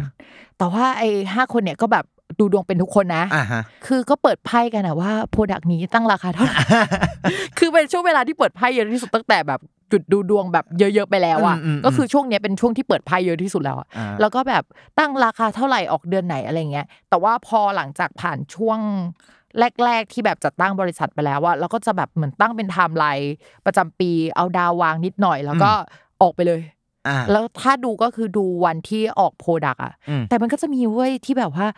เออลูกค้าจองข้างหน้า แล้วก็ลูกค้าจองข้างหลังแล้วเหลือวันไม่กี่วันแล้วมันไม่ได้เลิกจริง ๆอะ อ่าฮะ มันจะมีคนหนึ่งที่โวยวาย อืม ว่าคนนั้นไม่ได้ แบบจะออกโปรดักเที่ยงคืนก็ได้ถ้าเลิกดีอ่ะ อ่า เขาใจะว่า อ่า ไม่สนใจลูกค้าอะไรทั้งสิ้นจะเอาเลิกอย่างเดียวอ่ะ อืม มันจะมีคนนั้น แต่ว่าบางครั้งเราก็ต้องจำใจออกโปรดักตรงตรงวันตรงกลางอ่ะ อ่า เพื่อเพราะว่ามันมีลูกค้า กูต้องเอาลูกค้าบ้าง ใช่ใช่ใช่อะไรประมาณนั้นก็เออมันก็มีแบบนั้น แต่ส่วนมากก็คือ ตอนนี้ก็จะไม่ขนาดนั้นแล้ว อ่า อืม แล้วดูให้ตัวเองนี่แม่นไหมมัน เรา ถูกต้องไหม เราเราใช้คำแบบนี้ เราดูเป็น possibility เวลา อ่า เราดูดวง อ่าฮะ เช่น ช่วงก่อนหน้านี้เราดูว่าเดี๋ยวช่วงเนี้ยจะขายไม่ดี อืมฮึ ตั้งแต่วันที่เท่านี้ถึงวันที่เท่านี้ อืม แล้วก็หลังจากวันที่เท่าเนี้ยขายดี อ่าฮะ ซึ่งอันเนี้ย รู้ตั้งแต่ปีที่แล้ว อ่า ก็คุยกับเพื่อนไว้ าฮะ เพื่อนบอกว่ามันจะเป็นอะไรวะอะไรไม่รู้ เพื่อนก็จะแบบว่าคิดกันไปเองว่ามันจะมีข่าวไม่ดีเกี่ยวกับร้านหรือเปล่านู่นนี่นั่นส่วนเราก็จะบอกว่าอ๋อดาวพุธเรา อืม เราก็จะไม่ไม่มีคำตอบที่มันเป็นแบบ อ่า ออ เข้าใจ นึกออกปะ ได้ แต่ว่าเราก็บอกอ๋ออันนี้พอดาวพุธแต่ว่าพอมาถึงหน้างานจริงอะ อ่า สิ่งที่เกิดขึ้นก็คือ เราอะร้านเราอยู่มาโดยยิงแอดไม่ได้ เพราะว่า Facebook ไม่อนุมัติ มาหลายเดือนแล้ว แล้วมันเป็นช่วงเวลาที่ดาวมันเดินวิปริตที่เราบอกว่ามันจะมีปัญหาพอดีเลย อืม อ่ะเพราะฉะนั้นเนี่ยเนี่ยคือสาเหตุ จริง คำว่ายิงแอดไม่ได้คือทุกคนรู้ไหมว่าแบบหมอดูอะไม่สามารถยิงแอดโดยใช้คำว่า ดวง งมงายทำพิธี อ๋อ ศักดิ์สิทธิ์ ามัน หรืออะไร มี อย่างนี้ เหมืน ได้ คำต้องห้ามอะไรเขาแหละ ใช่ ซึ่งแบบคำแบบเนี้ยมันต้อง explore ไปเรื่อยๆ เหมือนมีอัปเดตเรื่อยๆอ่ะทุกคน อ่ เพราะว่าแบบ มันไม่มี เขา ใคร ก็ไม่ได้ ที่ มีไกด์ไลน์อะไร ใช่ ชัดจน เขาไม่มีไกด์ละคืออาชีพอื่น หรือว่าการขายอย่างอื่นนะมันอาจจะมีไกด์ไลน์เช่นห้ามมีคำว่าผิวขาวอย่างเงี้ย อ่า มันเป็นสิ่งที่แบบคนขายของมันจะรู้กัน อ่าฮะ แต่ว่าถ้าสมมติว่าคุณมาอยู่ในแวดวงดวงอ่ะ คุณแม่งไม่รู้เลยเว้ยว่าคำไหนมันจะใช้ได้ไม่ได้อ่ะ มันไม่มีชัดเจน มันไม่มีชัดเจนหรือคำเนี้ยแต่ก่อนใช้ได้นะ หลังจากเนี้ยใช้ไม่ได้ อยู่ดีๆอัปเด แล้ ต วใช่ใช่มันเป็นแบบนั้น หรือไม่ก็ไพ่ยิปซีมันจะมีไพ่แบบอ่าล่าสุดไพ่คนที่ไม่ได้ใส่เสื้อผ้าแต่มันก็ไม่ได้โปขนาดนั้นอ่ะ อ่าฮะ ก็จะโดนเรื่องเรื่อง อ๋อ มูด อ่ะ ไป อะไรอย่างเงี้ย เพราะฉะนั้นไอ้ตอนที่ดาวพุธไม่ดีที่พิมพ์บอกอ่ะ อืม ที่พิมพ์รู้ว่าอะไรก็ไม่รู้ แต่ว่าการสื่อสารไม่ดีอยู่ในหมวดการสื่อสารที่มันมีปัญหาอายิงแอดไม่ได้ แล้วพอดาวพุธกลับมาเดินดีวันแรกสิ่งที่เกิดขึ้นคือ พิมพ์ไปออกรายการหนึ่งที่มันเป็นแบบแมสมีเดีย อ่าอ่า ในทีวีอย่างเงี้ย ครับ แล้วก็ออนแอร์วันนั้นพอดี แล้วก็ดาวกลับมาเดินดีวันนั้น แล้วก็ยอดขายก็พุ่งปีดกลับเลยจากแบบลงมาอยู่ในแบบสแตนดาร์ดเนี่ยก็คือแบบ อ่ะมันก็ตรงนะ อ่า ก็ใช้ ใช่ คำว่าตรงแหละ ใช่เราก็จะเห็นในหลักวันสองวันเลยพอดาวย้ายปุ๊บอ่ะเรื่องเปลี่ยน อ่า อ่ะเราก็จะแบบรู้ว่ามันเป็นประมาณนี้ เพราะฉะนั้นเดี๋ยวเนี้ยเวลาเราพูดว่าแบบอะไรเกิดขึ้น แล้วมันแม่นอ่ะสำหรับหมอดูกันเองที่อยู่ในออฟฟิศที่เป็นหมอดูกันทางออฟฟิศอ่ะไม่ได้ตื่นเต้น า ก็บอกอ๋อดาวพุธอ๋ออา ดาวอังคาร แล้วพี่ดูแล้วมันตรงอ่ะแล้วพี่ไม่อยากดูไปเรื่อยๆต่อวะหมายถึงแบบอ้าวงั้นกูอยากรู้ทุกสเต็ปเลยอะไรเงี้ย มันไม่เหมือนคนอื่นเว้ยการเป็นหมอดูมันจะอยู่ในหัว ยังไงอ่ะ คือเรารู้แล้วว่าดาวดวงเนี้ยเดินไปตรงเนี้ยเดี๋ยวเราจะเกิดเรื่องประมาณนี้ เพราะฉะนั้นเราก็มันอยู่ในหัวตลอดเวลาโดยที่เราไม่ต้องมานั่งดูแบบแกะแบบ อ่ะ นั้น มันไม่ต้องทุกสเต็ปละเอียดมาก ใช่ใช่เรารู้สึกว่าถ้าเราดูทุกสเต็ปอะมันจะไม่เหลือที่ว่างให้ฟรีวิวเว้ยลองคิดดูนะเว้ยนี่มันคือความอนาถแบบเป็นเรื่องเศร้าของชีวิตเลยว่า ลองมีคนมาพูดกับเราว่าเฮ้ยพิมฟ้าดูดวงแม่นเหมือนไม่มีฟรีวิวอะแม่นร้อยเปอร์เซ็นเท่ากับไม่มีฟรี ทำอะไร วิวนะ เอง เว้ย ไม่ได้เลย ใช่ อ่ะ คือมันน่ากลัวมากเลย มันนะเว้ย ก็จะแอบย้อนกลับไปเหมือนไอ้ตรงที่พี่พิมฟ้าเคยบอกว่า ตอนนั้นที่ดูดวงแบบอ้าวกูแอบใครเข้าห้องน้ำดูไพ่ ใช่ เปิดไพ่ ใช่ ดู มันก็เป็นแบบนั้น หรือแม้กระทั่งแบบการแม่นเกินไปอ่ะ มันทำให้คิดว่าเราแบบเกิดมาแล้วต้องเป็นสิ่งนี้ต้องฉันหยิบแก้วน้ำแก้วเนี้ยที่อยู่บนโต๊ะเนี่ยขึ้นมากินอย่างเงี้ย อ่ะ แม่งดวงกำหนดไว้แล้วเว้ย อ่ะเหมือนกลายเป็นว่า เราไม่มีเจตจำนงอิสระไอ้ตัวฟรีวิวเนี่ยที่จะทำอะไรเลย ถูกต้อง เหมือนเรากลายเป็นไปเชื่อว่าทุกอย่างของชีวิตเราถูกกำหนด ใช่มัน ไว้ เหมือน แล้ว เป็นจักรกลจักรวาลที่มาอยู่ในรูปแบบของมนุษย์ แล้วเราแบบ อ่ามั มันเป็นเครื่องจักรอันนึงอ่ะ อ่า โหถ้ามันแม่นร้อยเปอร์เซ็นต์แบบนั้นมันน่ากลัวมากเลยเว้ยมันเหมือน อ่า แบบโอเค ที่ฉันไม่ประสบความสำเร็จ เพราะว่าฉันถูก ทั้งชีวิตของฉัน เออฉันถูกลงโปรแกรมมาแบบ อย่างนี้เหรอวะ อ่ะเข้าใจได้ เพราะฉะนั้นผมถามอย่างนี้ดีกว่า ถ้าสมมุติให้พี่พิมฟ้าอธิบาย job description ของหมอดู โหยากมาก เราว่า job description ของความเป็นหมอดูคือคนที่แบบแปลภาษาได้เว้ย ยังไงมั่ง คือเปลี่ยนจากภาษาแบบอ่าภาษาดวงอะมาเป็นภาษามนุษย์ให้คนเข้าใจ ถ้าเปรียบเทียบก็คือเหมือนอ่ะสมมติโปรแกรมเมอร์อ่านภาษา C ออก ใช่ แล้ว ใช่ เขาก็เลยแปลมาเป็นภาษาคนให้รู้ ใช่ ว่าตรงเนี้ย โปรแกรม ใช่ จะทำอะไร ใช่เรามองว่าหมอดูคือ translator เว้ย อ่า ก็คือคนแปลภาษาอันนึง แต่มันแปลจากภาษาไพ่หรือภาษาแบบอะไรในเนี้ย อ่ะ ไปสู่ภาษาอื่น อันนี้คือ คือสิ่งแรกที่ต้องเป็นให้ได้ แต่ว่า อือหือ สิ่งเนี้ยเราไม่รู้ว่าเรียก job description ไหมแต่ว่ามันคือแบบความเข้าใจแกรมมาของไพ่แกรมมาของสิ่งเนี้ย เพื่อแปลออกมาแล้วมันต้องเข้าใจว่า มันชีวิตแม่งมันเป็นแบบเนี้ยคือมันมันมีเริ่มมันมีสิ้นสุดโหมันเหมือนธรรมะเป็นฟิลแบบเนี้ยเราจะต้อง อ่า เข้าใจโลกประมาณ เราจะต้องแบบว่าเข้าใจว่าตอนเนี้ยโลกไปถึงไหนแล้ว เพื่อที่จะแปลภาษาเนี้ยไปสู่ภาษาอื่นได้ อืม เพราะว่าอย่างแต่ก่อนมันไม่ได้มีคำว่า Big Data หรืออะไรอย่างนี้ใช่ไหม เราจะ อืม แปลคำเนี้ยคำว่า Big Data คืออะไรของศาสตร์ที่แม่งมีมาหลายพันปีวะ แล้วแปลไป อือฮึ สู่คนอันเนี้ยอันเนี้ยคือสิ่งสำคัญ แล้วก็สิ่งที่เขาต้องทำอ่ะคือสิ่งที่พาคนอ่ะไปสู่เป้าหมายของเขาที่เขาอยากรู้อ่ะพาแบบเหมือน เมื่อไหร่ชีวิตหนูจะเลิกห่วยแตกสักทีเราบอกหมุดหมายให้เขาได้อะ อ่ฮะ เราบอกหมุดหมายว่าแม่งรอจนถึงแค่เดือนเนี้ยเรามันจะเป็นไทยอะคนเรามันอยากได้แค่นี้เว้ยมันอยากได้แค่แบบตอนเนี้ยไม่ดีไม่เป็นไรพี่หนูหลุดออกจากตรงนี้เมื่อไหร่หนูแบบเดดไลน์หรือว่าแบบจุดสิ้นสุดของความชิบหายไว้วอดตรงเนี้ยของหนูอะมันจบเมื่อไหร่ เมื่อไหร่อ่า อันเนี้ยคือเราว่าแม่งจะ description ของหมอดูคือแม่งความหวังเว้ยให้ความหวังคนให้ได้ หาให้ได้ว่าจุดไหนเขามีความหวัง อืม ที่สุด อืม แล้วก็บอกเขาว่ายังไงแล้วก็ไกด์ไลน์ตามแบบว่าเหมือนสิ่งที่อยู่ตรงหน้าที่เราเห็นอะแบบว่าเหมือน เรามองว่าโหราศาสตร์มันอาจจะเป็นเหมือนแมปชีวิตเรามองมันอย่างเงี้ยนะ อือฮึ เพราะฉะนั้นเราแบบบอกเขาว่าโอเค มันมีเส้นทางหนึ่งสองสามสี่นะ เดินประมาณนี้เลือกเอาเอง อืม อื อื ม มอืมอืม มีคีย์เวิร์ดให้นึกไปเลือกเอาเองนะ อืม เพราะถ้าเราเลือกให้มันจะไม่ใช่ฟรีวิวของแล้วอ่ะมันแบบ มันชีวิตกูแล้วล่ะ ใช่ใช่ประมาณ ให้มัน นั้น เป็นชีวิตมึงบ้าง ใช่ อืมอืมอืมแล้วมันมีใช้คำนี้ได้ไหมว่า มีจรรยาบรรณของหมอดูไหมหรือหมอดูที่ดีอ่ะต้อง ต้องมี ทำ สิ่งนี้ใช่ไหม เออ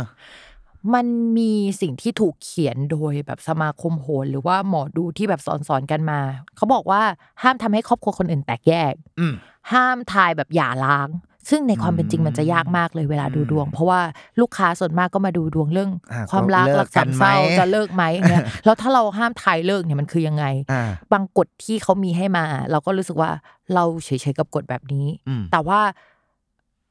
เรามองว่าเป็นเรื่องการสื่อสาร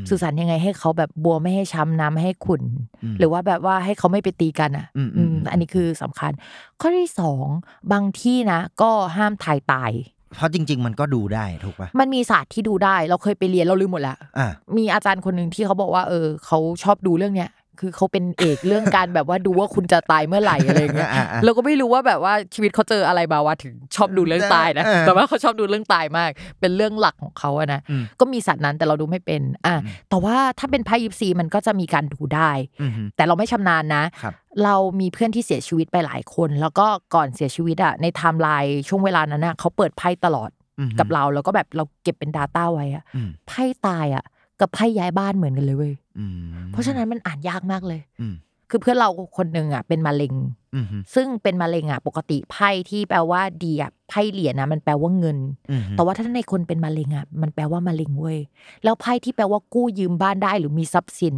ทรัพย์สมบัติเต็มไปหมดอ่ะไอเหรียญเนี่ยแปลว่าเมล็ดพันธุ์ทรัพย์สมบัติเต็มไปหมดแปลว่ากระจายไปทั่วล่าง อ๋ออ่ะ แต่แล้วมันอ่านยากมากเลยอ่ะ อ่ะอันอันนี้ก็คือที่พี่พิม อัน พ์บอนี้กด้วยป่ะ technical ว่าหมายถึงเนี่ยต้องเข้าใจแกมมาของไพ่ภาษา ใช่ ของไพ่ ใช่ แล้วแปลออกมาได้ แล้วต้องเข้าใจว่ามันไปอยู่ในสถานการณ์ไหนอะแล้วแบบ อ่า ไพ่ใบเนี้ยมันขึ้นตอนธันวาของเพื่อนเรา อ่าฮะ แล้วเพื่อนเราบอกว่า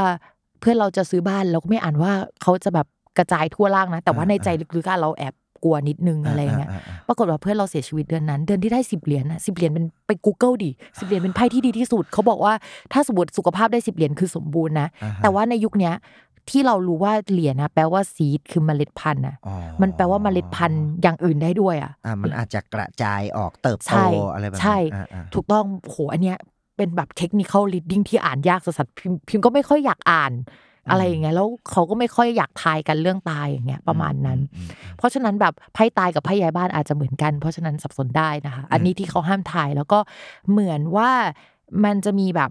ห้ามทายว่าลูกอ่ะเป็นแบบโชคร้ายของพ่อแม่อะ อ่า อันเนี้ยนึกออกใช่ปะ อ่าเข้าใจ มันมีคนที่เจอเรื่องแบบนี้เหมือนกันนะ อย่างพิมพ์เคยไปอ่านในพันทิปบอกว่าเหมือนสินแสมาบอกว่าลูกอ่ะแบบเหมือนเป็นกาลากินีหรืออะไรพ่อแม่เนี่ยพ่อแม่ก็เลยให้ใช้นามสกุลคนอื่น บอกว่าเป็นลูกคนอื่นอะไรเงี้ย แล้วสุดท้ายมันก็แบบว่าเคยดูแฮร์รี่พอตเตอร์ใช่ปะ อ่าฮะ วอเดอมอร์ไปฆ่าแฮร์รี่ เพราะว่าไปอ่านคำคำนายมาว่าแฮร์รี่จะฆ่าตัวเอง อืม ก็เลยไป อืม ฆ่าแฮร์รี่ทำให้แฮร์รี่ฆ่าวอเดอมอร์ได้ อ่าอ่า นี่คือสรุปของแฮร์รี่เนาะ อ่าฮะ นี่เหมือนกัน อืม ลูกไม่รักพ่อแม่เป็นกาลกินีของพ่อแม่เพราะพ่อแม่ไปฟังสินแสมา อืม สินแสก็เลยบอกให้ไม่ให้เรียกลูก รักลูกไม่เท่ากันสุดท้าย จะเป็นปัญหาซะเองละ ใช่ถูกต้องไหมเข้าใจไหม อ่าฮะ อ่า แต่ว่ามันมีอะไรแบบนี้จริงๆไหมในทางลวง มีเว้ยมีเคสหนึ่งพิมพ์ไปทำเคสห่วงจุ้ยของบ้านเนี่ยนะเป็นเคสแบบสตัดดีอะไรเงี้ย อืม แล้วมันจะมีดวงประมาณว่าทำไมคนหนึ่งในบ้านอ่ะ ไม่ได้แต่งงาน สักที ใช่แล้วพอไปดูในเนื้อดวงอ่ะพี่หมาเหมือนก็ยังไม่ชำนาญดวงจีนอะไรอย่างเงี้ยใช่ไหม อ่าฮะ มันก็เลยเอามาตั้งเป็นดวงไทย อ่า อ๋อดวงของเขาอ่ะมีดาวที่เกี่ยวกับผู้หลักผู้ใหญ่อยู่กับเขา ซึ่งเป็นดาวที่ทำให้เขาเจอคู่ยากอะไรอย่างเงี้ยก็ทำให้อ๋อตราบใดที่ผู้ใหญ่ยังอยู่อะเขาจะไม่มีคู่ อ่า เพราะว่าเขาคือลูกคนเดียวที่จะดูแลพ่อแม่ แต่เขาก็เต็มใจในการดูแลนะ แต่ว่าหน้าที่หลักคือพี่น้องทุกคนอ่ะ ออกไปแต่งงานทั้งหมดเหลือคนนี้คนเดียวที่ดูแลญาติพี่น้องที่เป็นคนแก่ทั้งหมด อ่าอ่ามั มันก็มี อืม อ่า อืม หรือว่าคนที่แบบเหมือนตั้งแต่อย่างพิมพ์เนี่ย น่าจะเป็นแบบเหมือนดวงตีกับพ่อ เพราะพ่อพิมพ์อยู่ในท้องแม่ปุ๊บพ่อพิมพ์โดนรถชนเป็นอัมพาตเลย ในท้องแล้วก็แบบพ่อโดนรถชนเนี่ยโดนสิบล้อชนนะ อะไรแบบเนี้ยคือแล้วพอไปดูในดวงเกิดอะดาวเกี่ยวกับผู้ใหญ่ของพิมพ์ก็ไม่ดีอะไรประมาณนั้น อ่า เพราะฉะนั้นถามว่าคนในบ้านอะมีดวงตีกันได้ไหมทำไมพี่น้องคนเนี้ยถึงตีกับพี่น้องคนนี้มาก เป็น อะ ไปได้ เป็นไปได้แล้วทำไมเอาคนนี้เข้ามาถึงคนเนี้ยถึงไม่ตีกัน เพราะว่าไอ้ดวงคนเนี้ยมันเขาเรียกภาคีก็คือเอาตัวไม่ดีคนนี้กับคนเนี้ยหรือว่าช่วยเป็นคนกลางระหว่างสองคนนี้ได้ อ่าในทางดวงมันเป็นไปได้ มันมันทำได้เหมือนสมมติวันเนี้ยเกลียดขี้หน้าเจอหน้ากันครั้งแรกไม่ชอบอะ อ่า ธาตุอาจจะตีกัน อ่า จริงๆ มันมีวิธีแก้โดยที่เราไม่ต้องบอกเขาก็ได้ว่าเขาตีกันบอกว่าต้องเอาอันเนี้ยเข้ามา เช่น ต้องมีลูกเพิ่มอีกคนที่เกิดปีเนี้ยสองคนเนี้ยจะไม่ตีกันละเพราะว่าดวงลูกคนเนี้ยมันก็จะแบบทำให้สองคนเนี้ยเหมือนพาคีในตัวที่ไม่ดีออกไปอะ อ่า อ่ะมันก็มีเทคนิคเข้าแบบนี้ อันนี้ อืม เรียกว่าแบบการแก้ดวงนะคะ อ่า เป็น อ่า อีกวิชาหนึ่งอีกจักรวาลหนึ่งอีก โอ้มันกว้างจริงนะ ใช่มันสนุกมาก อืมแต่อ่ะโดยสรุปก็คือจรรยาบรรณจริง ๆ ผมใช้สรุปประมาณนี้ได้ไหมว่า อย่าไปทำให้มันเกิดความแตกแยก ใช่ อย่าไป ใช่ เกิดทำให้ตีกัน แล้วมันก็อยู่ที่การสื่อสารของเรา ใช่ อืม เออจริง ๆ เราสามารถบอกได้ว่าเขาไม่ถูกกันแต่ว่าเราสื่อสารยังไง เราบอกแต่ปัญหาแต่เราไม่บอกวิธีแก้อันนี่ก็แย่เหมือนกันนะ อืม อะไรอย่างเงี้ย อืม ประมาณนั้น โอเค เพราะฉะนั้นจากที่ฟังฟังๆมาเมื่อกี้เห็นพี่พิมพ์บอกว่ามีทำมูเตเวิลด์ด้วย ใช่ใช่ ซึ่งจริง ๆ มันก็ไม่ใช่การดูดวงโดยตรง ใช่ แต่มันนับเป็นอาชีพหรือเป็นธุรกิจที่เกี่ยวกับดวง ใช่เรียกว่าแบบต่อยอดดีกว่า เพราะฉะนั้นผมจะถามว่า สมมุติว่าผมเรียนเรื่องดวง ผมชอบเรื่องดวงเนี่ย อือฮึ ผมเอาไปทำอะไรได้บ้าง มันต่อยอดอาชีพผมไปทางไหนได้บ้าง นอกจากนั่งดูดวงเฉย เอ่อเอาแบบผิวเผินก่อนยังไม่ลงลึกไปถึงแบบครีเอทสิ่งใหม่เนาะ ๆอ่ะ หมอดูอ่ะจริง ๆ เราไม่ได้มีอาชีพหมอดูอย่างเดียว มันยังมีอีกหลายแขนงที่ทำได้ที่แบบว่า โอเค แต่ก่อนมันมีแบบนี้มาแหละ อันแรกอ่ะก็คือเขียนบทความ เขียนบทความอ่ะเห็นบ่อยในแม เห็ ก นบ่ กา อย ซีนแตะก่อน ใช่ มันก็จะได้เงินจากการเขียนบทความ ทุกคนก็รู้ว่าโอเคเขียนอันนี้ได้เงินเนาะ อ่าฮะ แต่ว่าถ้าเป็นเดี๋ยวเนี้ยด้วยความที่ว่าเออหลาย ๆ ที่อ่ะที่แบบรับคอนเทนต์ไปอ่ะเขาจะมองว่าตัวเองเป็นแพลตฟอร์ม การมองว่าตัวเองเป็นแพลตฟอร์มแปลว่าฉันให้โอกาสคุณมาเขียนนะ อ๋อ คนจะเห็นคุณมากขึ้น เพราะฉะนั้นเออเรื่องการเขียนคอนเทนต์มันก็สำคัญแหละ แต่ว่าเดี๋ยวนี้มันจะถูกแบบขอฟรีมากขึ้น อ่ะรายได้อาจจะไม่ได้ รายได้มัน เหมื ไม่ อนแต่ก่อน ใช่ถ้าเป็นแต่ก่อนนี่ก็คือบทความหนึ่งแพงมาก เดี๋ยวนี้มันก็ไม่ได้แพงขนาดนั้นแล้ว อ่า อะไรประมาณนั้นยกเว้นว่าคุณมีชื่อเสียง อันอันนี้ ก็ เป็น ว่ากัน อีกเรื่อง ไป หนึ่งใช่ใช่อันนี้ก็คืออ่าเป็นเขียนบทความแล้วมั อื น ม ก็จะมีพวกยูทูบเบอร์ที่ทั้งทำเองแล้วก็ไปออกรายการให้คนอื่น อันนี้เราก็จะเห็นอยู่แล้วว่า อ่ะ มันก็เป็นรายได้ส่วนหนึ่งเหมือนกัน อ่าฮะ ถ้ามีชื่อเสียงหน่อยก็จะสามารถแบบไปประจำอยู่รายการบางรายการได้เพื่ออ ม ทำรายการอย่างนี้ก็โอเคเราเห็นกัน อ่ะเข้าใจ อ่ะ ได้ อันนี้ได้ แล้วก็มันจะมีอีกอันหนึ่งที่ว่ามันบูมมากแล้วจริง ๆ มันพีคสำหรับเราในช่วงก่อนโควิดพอโควิดปุ๊บเราไม่มีรายได้ส่วนนี้เลย ซึ่งเป็นส่วนที่แบบรายได้เยอะอะ อะไรเอ่ย อีเวนต์ อีเวนต์ ใช่หมอดูอาจจะมีอีเวนต์ประจำปี ซึ่งถ้าพูดถึงอีเวนต์คนอาจจะคิดว่าเฮ้ยเอาหมอดูไปนั่งรวมๆกันใช่ไหม อ่า บอกเลยว่าจริง ๆ มันมีมากกว่านั้นทุกคน ยังไง ในปีหนึ่งอ่ะสิเดือนอ่ะ อ่าฮะ มันจะมีอีเวนต์สำหรับหมอดูอยู่เยอะมากมกราคมปีใหม่ อ่ะปีใหม่ ท็อปสเปนเดอร์ของห้างอ่ะจะได้สิทธิไปนั่งดูดวง ฟรีกับหมอดูที่เขาจ้างมา ซึ่งตรงนั้นอะไรายได้ต่อวันอ่ะเป็นหมื่นเลยนะ เป็นหมื่นเลยเหรอ ใช่ นั่งดูดวงหนึ่งวันได้หนึ่งหมื่น มากกว่านั้น มากกว่านั้น ใช่ อ้าว ถ้า ตาย ถ้ามีชื่อเสียงหน่อยนะ แต่ว่าถ้าสแตนดาร์ดอะอย่างน้อยที่สุดเขาต้องให้คุณ โอ้โหก็ก็เยอะแล้ว 5,000 ก็เย ะ อะก็เยอะนะเอ่ออันนี้อันแรกใช่ไหมมกรากุมภาเอ่อกุมภามีอะไร วาเลนไทน์ นอกจากวาเลนไทน์ ตรุษจีน ถูกต้อง อันนี้ก็จะได้สองเขาเรียกว่าสองสัปดาห์ สัปดาห์ที่เป็น โอ้โห ตรุษจีนและสัปดาห์วาเลนไทน์ อ่า เมื่อกี้ผมเกือบตอบมาครับบูชาแล้วนะ มาคาบูชา มาคาบูชาเป็นแบบว่า อาจจะมีอีเวนต์ทางศาสนา แต่ไม่ใช่อีเวนต์ดู ดวงเออนึกออกใช่ไหมอีเวนต์มูอ่ะมีอ่ะอากุมภามีนาไม่มีอีเวนต์เนาะ อามีนาบาง ใช่เมษา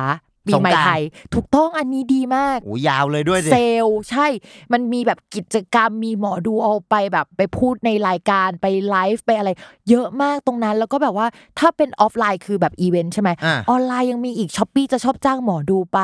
แล้วก็ลาซาด้าก็จ้างช่องนั้นช่องนี้จ้าง ออ เมษา แต่ นี่ เห็ คือ บ่ พ ย ราม นะ ไทม์ อ่ เรา ห็น แฮปปี้มาก แล้วมันก็จะมีแบบ ห้างที่แบบอยากประชาสัมพันธ์ว่าเฮ้ยแบบตอนเนี้ยมีอีเวนต์ลดน้ำอะไรอย่างงี้นะเขาจะหาใครคนที่ประชาสัมพันธ์คือหมอดู หมอดูก็จะ จะได้เงินจากการทำคอนเทนต์ถ้าทำเพจตัวเองก็จะได้เงินจากการทำคอนเทนต์แบบเนี้ย อ่า พฤษภาไม่มีอีเวนต์ อืม มิถุนามิดเยียเซลค่ะ อ่าหกหกอะไรว่ากันไป ใช่ใช่มิถุนาก็จะเป็นเหมือนพรามไทม์ของหมอดูเหมือนกัน แต่อาจจะไม่เท่ากุมภาหรือเมษาอย่างนี้ อ่าก รกฎาไม่มีสิงหาอาจจะมีนิดหน่อยคือวันแม่ อ่าบางบาง บางๆเขาก็จะแบบว่าชวนคุณแม่มาดูดวงสใช้เงินถึงเท่านี้ก็สามารถดูดวงได้อะไรอย่างเงี้เอยอเอ ป อ ระมาณ แต่ นั้น ใช่ก็เห็นงานแบบนี้บ่อยเรื่อยๆนะ ใช่ใช่สิงหาเนาะกันยาไม่มี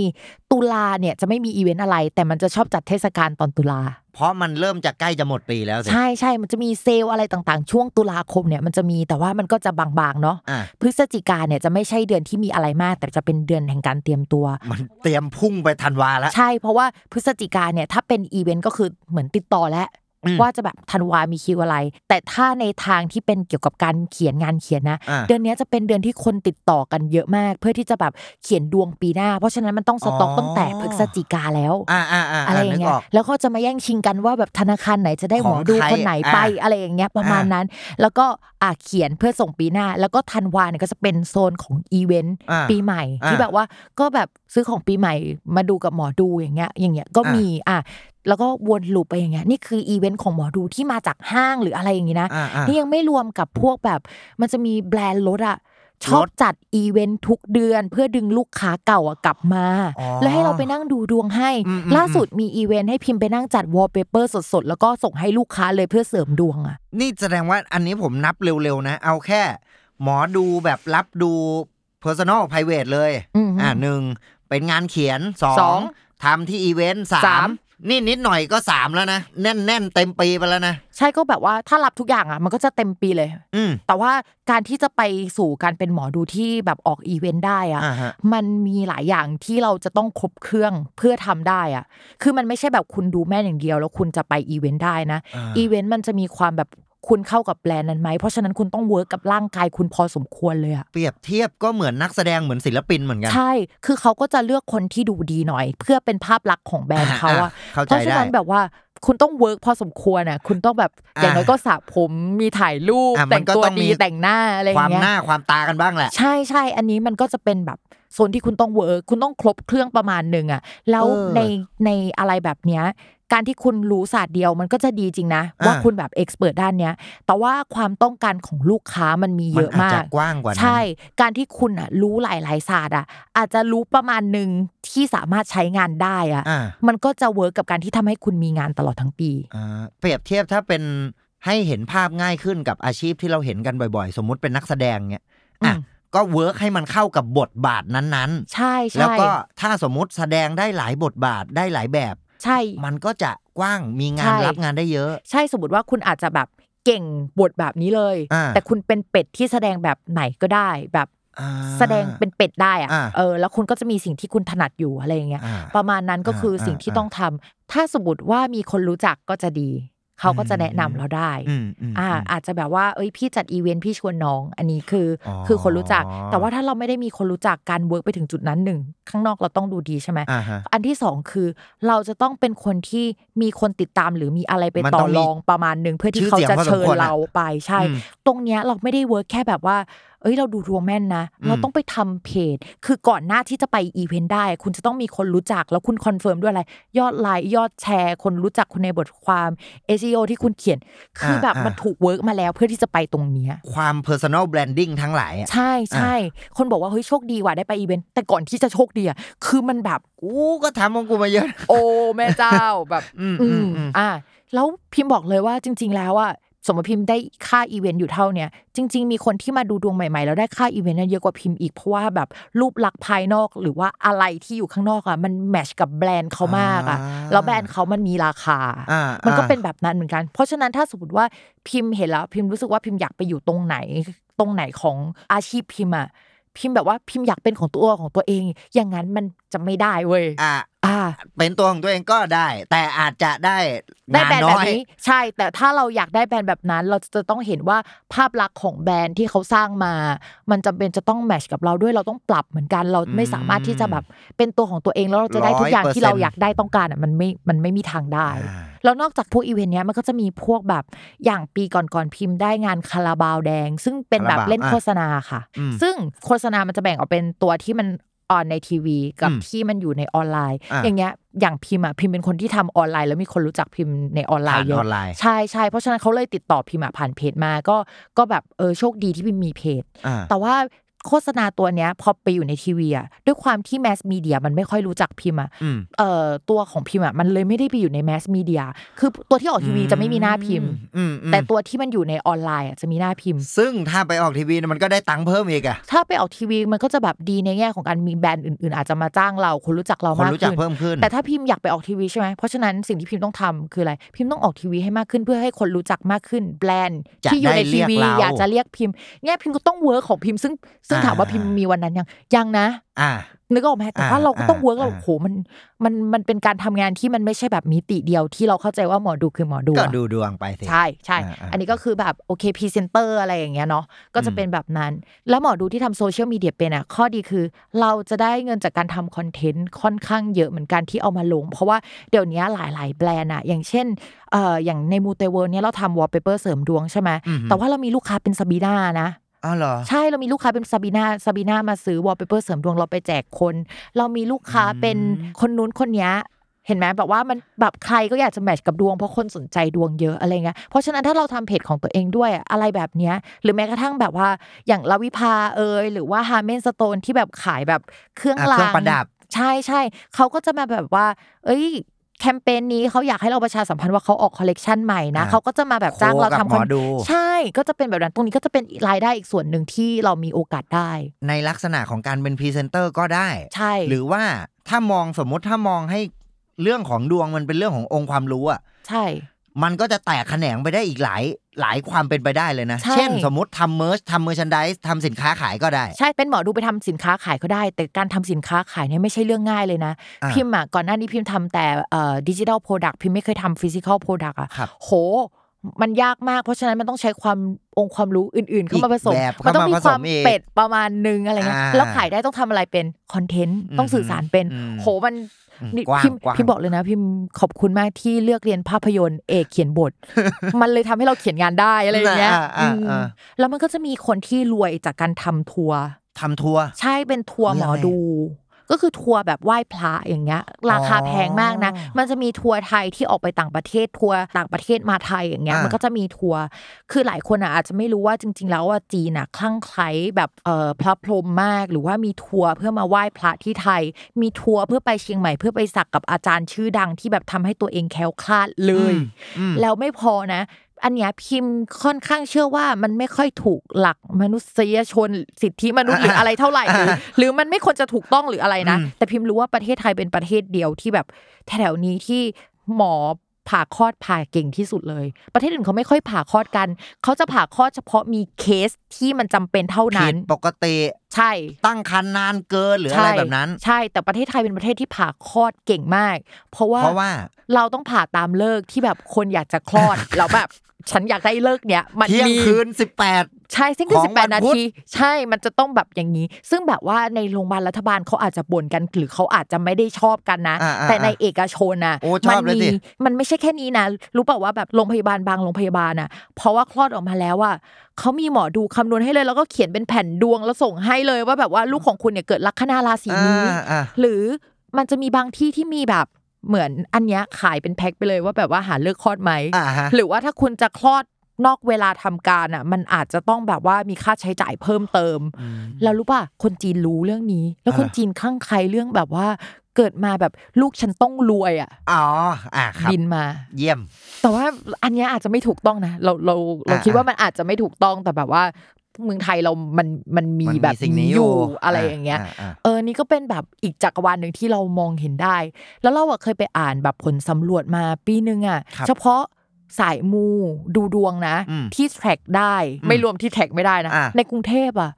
รายได้เป็นพันล้านเลยนะ เชี่ย คือแบบ ยมมก เราบอกเลยว่าจริง ๆ แล้วถ้าประเทศเราเอาสิ่งเนี้ยเป็นเขาเรียกว่า Soft soft power power คุยเราบอกว่าแบบถ้าแบบหยุดรังเกียจมองว่ามันเป็นความงมงาย แล้วมองว่ามันสามารถเป็น soft power ของประเทศเราได้อะ อืม ที่แบบคนจีนบินมาปีหนึ่งเยอะมากเพื่อมามัว อ่าอ่ เราพูดเลยว่าแบบมันทำขึ้นจริง ๆ เว้ย อืมอืมอ่ะเพราะจากที่ฟังมาจริงๆอ่ะเหมือนดวงอ่ะ ถ้าจะใช้แบบเพียวๆดวงหาเงินอ่ะก็ได้ อืม หรือจะใช้ดวงบวกกับ อีกหนึ่งสิ่ง ซึ่งอาจจะเป็นสิ่งที่ชอบสิ่งที่ถนัดหรือสิ่งที่เรามองเห็นโอกาส ใช่ เช่น ใช่ ดวงบวกเที่ยว อืม ดวงบวกการแพทย์ก็ยังได้ ใช่ดวงบวกกินก็ได้ ดวงบวก อ่า ที่อยู่อาศัยได้ อ๋อเออกินตามดวงก็มีเนี่ย ก็มีมีเราไม่ถนัดนะ อ่า แต่มันมี อ่า อยู่ แล้วก็ที่อยู่อาศัยพวกหลาย ๆ ที่อย่างแบบว่าเออคอนโดอ่ะก็จะเดี๋ยวนี้ก็มาเริ่มมาออกแบบตามฮวงจุ้ยมากขึ้นกว่าเดิมอย่างเงี้ยมัน อืม มันก็มีโอ้ยใครใครไม่อยากอยู่แบบว่า ถ้าที่นี่คอนเฟิร์มว่าเฮ้ยเอาสินแสมา แล้วก็แบบอยู่แล้วรวยอ่ะเออ แล้วแบบว่าตามปีเกิดของคุณเลยอย่างเงี้ย โอ้ก็ต้องกูแล้วล่ะ ใช่ ที่จะซื้ออะ ยังอยากซื้อเลย ถูกไหม เพราะฉะนั้นจริง ๆ ผมว่าดวงมันยิ่งนะปัจจุบันน่ะมันแทบจะพันอยู่กับชีวิตเราชีวิตประจำวัน ใช่ ไปเลยนะ วินี่ต้องพูดถึงเรื่องนี้ล่าสุด เพื่อนพิมพ์เปิดอ่าเป็นกึ่งกึ่งๆสำนักพิมพ์แม้คือดีไซน์ไพ่ รู้เปล่าว่าตลาดไพ่ยิปซีอ่ะ อ่า มันใหญ่มากคือแต่คนอาจจะรู้สึกว่าเฮ้ยไพ่ยิปซีคือไพ่ยิปซีใช่ป่ะ อ่า แต่ว่าไพ่ยิปซีอ่ะมันมีโคลนเด็กโคลนเด็กคือ สมมติว่าเรามีภาพโมนาลิซาอยู่แล้วก็มันจะมีโคลนโมนาลิซาที่แบบถือแก้วสตาร์บั อ่า ค เข้าใจเข้าใจ นึกออกใช่ไหมแล้วมีโคลนเด็กแบบนั้น ซึ่งไม่ได้ผิดกฎหมาย เพราะว่ามันเป็นพับบิ c โดเมน ผมเองผมเป็นทาสสิ่งนี้ ผมมีแอปอยู่แอปหนึ่ง อืม มันเป็นแอปแบบว่าเปิดไพ่เปิดวันละใบอ่ะ อ่าพิมพ์ทำแบบว่าที่เป็นบอทจับไพ่ให้คนเข้าไปจับฟรีในไลน์ด้วยนะเดี๋ยวเดี๋ยวพิมพ์ค่อยบอกตอนท้ายรายการเนาะ อ่าโอเค เออ มันมันจะมีอย่างนี้ แล้วซึ่งแบบตีพิมพ์ออกมาแบบพิมพ์มีเพื่อนคนหนึ่งสองวันขายได้ล้านกว่าบาทสองวันนะ เป็น เหี้ย ครีเอเตอร์ขายได้ล้านกว่าบาท ปิดพอดแคสต์เลยเดี๋ยวกูไปทำไพ่แล้ว แล้วคือแบบว่า โหตลาดมันใหญ่มากแล้วแบบมันเปิดทีไรมันขายดีอย่างเงี้ยแบบ อ่า คนจีนมาเหมาเยอะมาก แต่คนจีนไม่สามารถซื้อไปในฐานะไพ่ทาโร่ได้นะคะ ต้องเขียนว่าการ์ดเกม อ่ะก็ต้องมีลูกเล่นลูกอะไร ใช่ ทางกฎหมาย ใช่ ก็ว่ากันไป โหแล้วตลาดนี้มันใหญ่มากทุกคนแล้วมีคนสะสมคนบ้าระห่ำในการซื้อคนไทยที่ไปขายในต่างประเทศอ่ะ ที่มันจะชื่อเว็บว่าอะไรนะ S T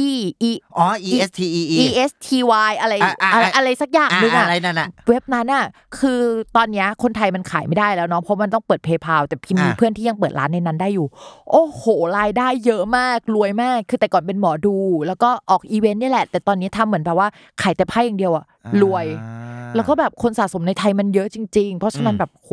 ตลาดนี้คือแบบใหญ่มากแล้วถึงขั้นแบบเอเชียบุ๊กอะมีแบบว่าแคมเปญรองรับสำหรับคนที่สะสมไพ่โดยเฉพาะอะ อ่า เออมัน ามัน ให ไป ญ่ ได้ จริ กว้างมากนะ ใช่ใช่สำหรับคนที่เป็นแบบนักวาดรูปศิลปะครีเอเตอร์ มีความรู้บอกไพ่ยิปซีหน่อยทำไพ่ได้เว้ย ถ้าสมมติมีคอนเซปต์ดีอะมันค่อนข้างขายดีแน่นอน อ่ะ เพราะจริง ๆ ช่วงนี้ผมก็เริ่มเห็นไพ่มันก็จะไปหลายสไตล์อ่ะ ใช่ อ่ะบาง ใช่ อันไปทางสีสันฉูดฉาดหน่อยบางอันพาสเทล คนก็จะชอบใช้หลาย ๆ แบบ เพราะว่าบางทีมันเล่าเรื่องต่างกัน อ่า อืมอืม อ่า สมมุติว่าพิมพ์ไปใช้ไพ่อีกชุดหนึ่งอย่างเงี้ย จากที่ว่าแบบนั่งอ่านหนังสือเป็นถือ iPad อย่างเงี้ยเออ อืม นึกออกว่า อืมอืม มันดูคอนเทมพ o รารีขึ้นแล้วคนก็อยากจะใช้อะไรอย่างเงี้ยแล้วมัน อืม ก็จะมีอย่างที่ชอบใช้ช่วงเนี้ยก็จะเป็นไพ่รูน ไพ่รูน ตัว คือ อั อะ ก ไร ษรรูนแบบที่ทอใช้อะที่แบบ อ๋อ โอดินอะเอออา อ่า แล้วเขาก็เอาตัวอักษรรูนมาตีความเป็นภาพ แล้วก็เป็นแบบ in modern life อย่างเงี้ย อ๋อ เฮ้ยมันขายได้จริงๆทุกคนแล้วชุดหนึ่งพันกว่าบาทนะคะ โอ้ มัน โอเค ไม่ได้ถูกเลย อันนี้ อ่า คือสมมติถ้าใครเป็นแบบว่าทำศิลปะก็อย่าง ไป นี้ ทาง ได้ นี้ได้ อย่างเอ่อทีมมูเตเวอร์ของพิมพ์อะทำ NFT ขายหมดเกลี้ยงเลย โอ้โหเออก็ไปตามยุคตามสมัย ใช่ ได้อีก NFT ที่เป็นไพ่ซีก็คือขายขายหมด อืม เออมันก็มีแล้วก็มีแบบทีมลายทีมลาย อ่า เสริมดวง คือทำไปแบบกี่ทีมวะจำไม่ได้ แต่ว่าขึ้นท็อปทีม อืม แนะนำอะ อืม ในวันแรกเลย อ๋อ คือแบบเฮ้ยมันมีทางให้ไปเยอะมากสำหรับคนที่แบบมองเห็น ใช้คำนี้ก็เหมือนจะได้นะ มันก็ดูเป็นความเชื่อและรสนิยมของคน ใช่ น่ะเพราะฉะนั้นมันก็จะไปอยู่กับแทบทุกอย่างในชีวิตเราได้เลย คือหลักๆ มันเป็นอย่างนี้ นี่คือดวงใช่ไหม ครับ เราอะเก่งอะไรหรือว่าเรามีความสนใจอะไร เอาดวงมาใส่กับอันนั้น อ่ามัน ใช่ผสมกัน จะเกิดเป็ มัน น ก็ ความ จะ เป็ เดิ น น ไปได้ใหม่ ใช่ มันอยู่ในแบบทุกอิเลเมนต์เลย อันนี้คือแบบว่าเออมันไปตรงไหนได้บ้างเนาะ อืม แล้วก็อยากเล่าเรื่องโปรดักที่พิมพ์ทำก่อนหน้านี้ ๆ อืมๆๆ ก็คือวอลเปเปอร์เสริมดวง อืม เคยเห็นป่ะ เคยเห็น รู้เปล่า ว้ย ว่าไวรัลมาจากไหน มาจากไหน ไวรัลมาจากแก๊งพิมพ์เว้ย อ๋อเหร จ อ ริง ๆ พวกพิมพ์อะเป็นคนคิดมันขึ้นมา เหรอ ใช่แต่ว่าเอ่อตอนนี้อาจจะมีคนที่ดังกว่านะคะ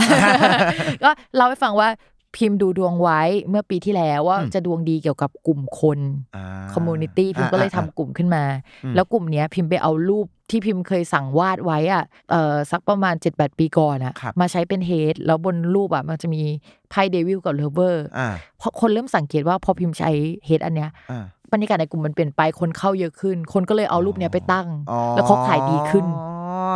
อ่า แล้วทีเนี้ยในไทม์ไลน์เดียวกันอ่ะ พ พิมพ์อะก็ทำเว็บจับไพ่ฟรี ให้ ครับ คนเข้าไปจับไพ่ประจำวัน อืม ทำให้พิมพ์อะมีไพ่ยิปซีไรเดอร์เวทอันเนี้ยที่ อืม ว่าสั่งวาดใหม่อะเพราะ อ่า ว่าอันนั้นน่ะมันหลุดเป็นพับบิกโดเมนแล้วใช่ไหมแต่เราก็ไม่อยากหยิบมาใช้ ไม่อยา อะ กอ่า ของเขาอะเข้าใจไหม อ่า เราก็ไม่อยากห อยาก ยิบ มีของเรา ใช่เราก็เลยสั่งวาดใหม่อย่างเงี้ยเราก็เลยมีลิขสิทธิ์อันเนี้ยเราสั่งวาดมาหลายปีแล้ว โดย อื ที่ ม ไม่รู้ว่าจะเอาไปทำอะไร อืม ในตอนนั้นนะนะ อ่า ทีเนี้ยเอ่อคนก็ไปเซฟรูปอ่ะจากเว็บของเรามา ครับ แล้วทีเนี้ยก็เอามาตั้งเป็นวอลเปเปอร์หนึ่งใบ อ่า แล้วเพื่อนเราอ่ะที่เป็นคนที่เราสอนดูดวงเป็นรุ่นน้องอะนะ อ่า ก็เอาไปจัดแจก แล้วขึ้นนั้นนะมีคนแชร์ไปประมาณ 3 4มสี่หมื่นแชร์ จนมีคนทักมาว่าขายไหม ก็เริ่มเริ่มเห็นโอกาสละ ใช่แล้วก็เลยมารวมตัวกันทำแล้วก็ดีไซน์ก็คือ 5 คนเนี้ยที่มารวมตัวกันเป็นคนที่เคยทำงานร่วมกันหมดเลย เราเคยไป อืม ทำแอปพลิเคชันดวง ครับ อยู่เจ้าหนึ่งเป็นสตาร์ทอัพอะไรเงี้ย อืมอืม เพราะฉะนั้นแบบว่าโอเค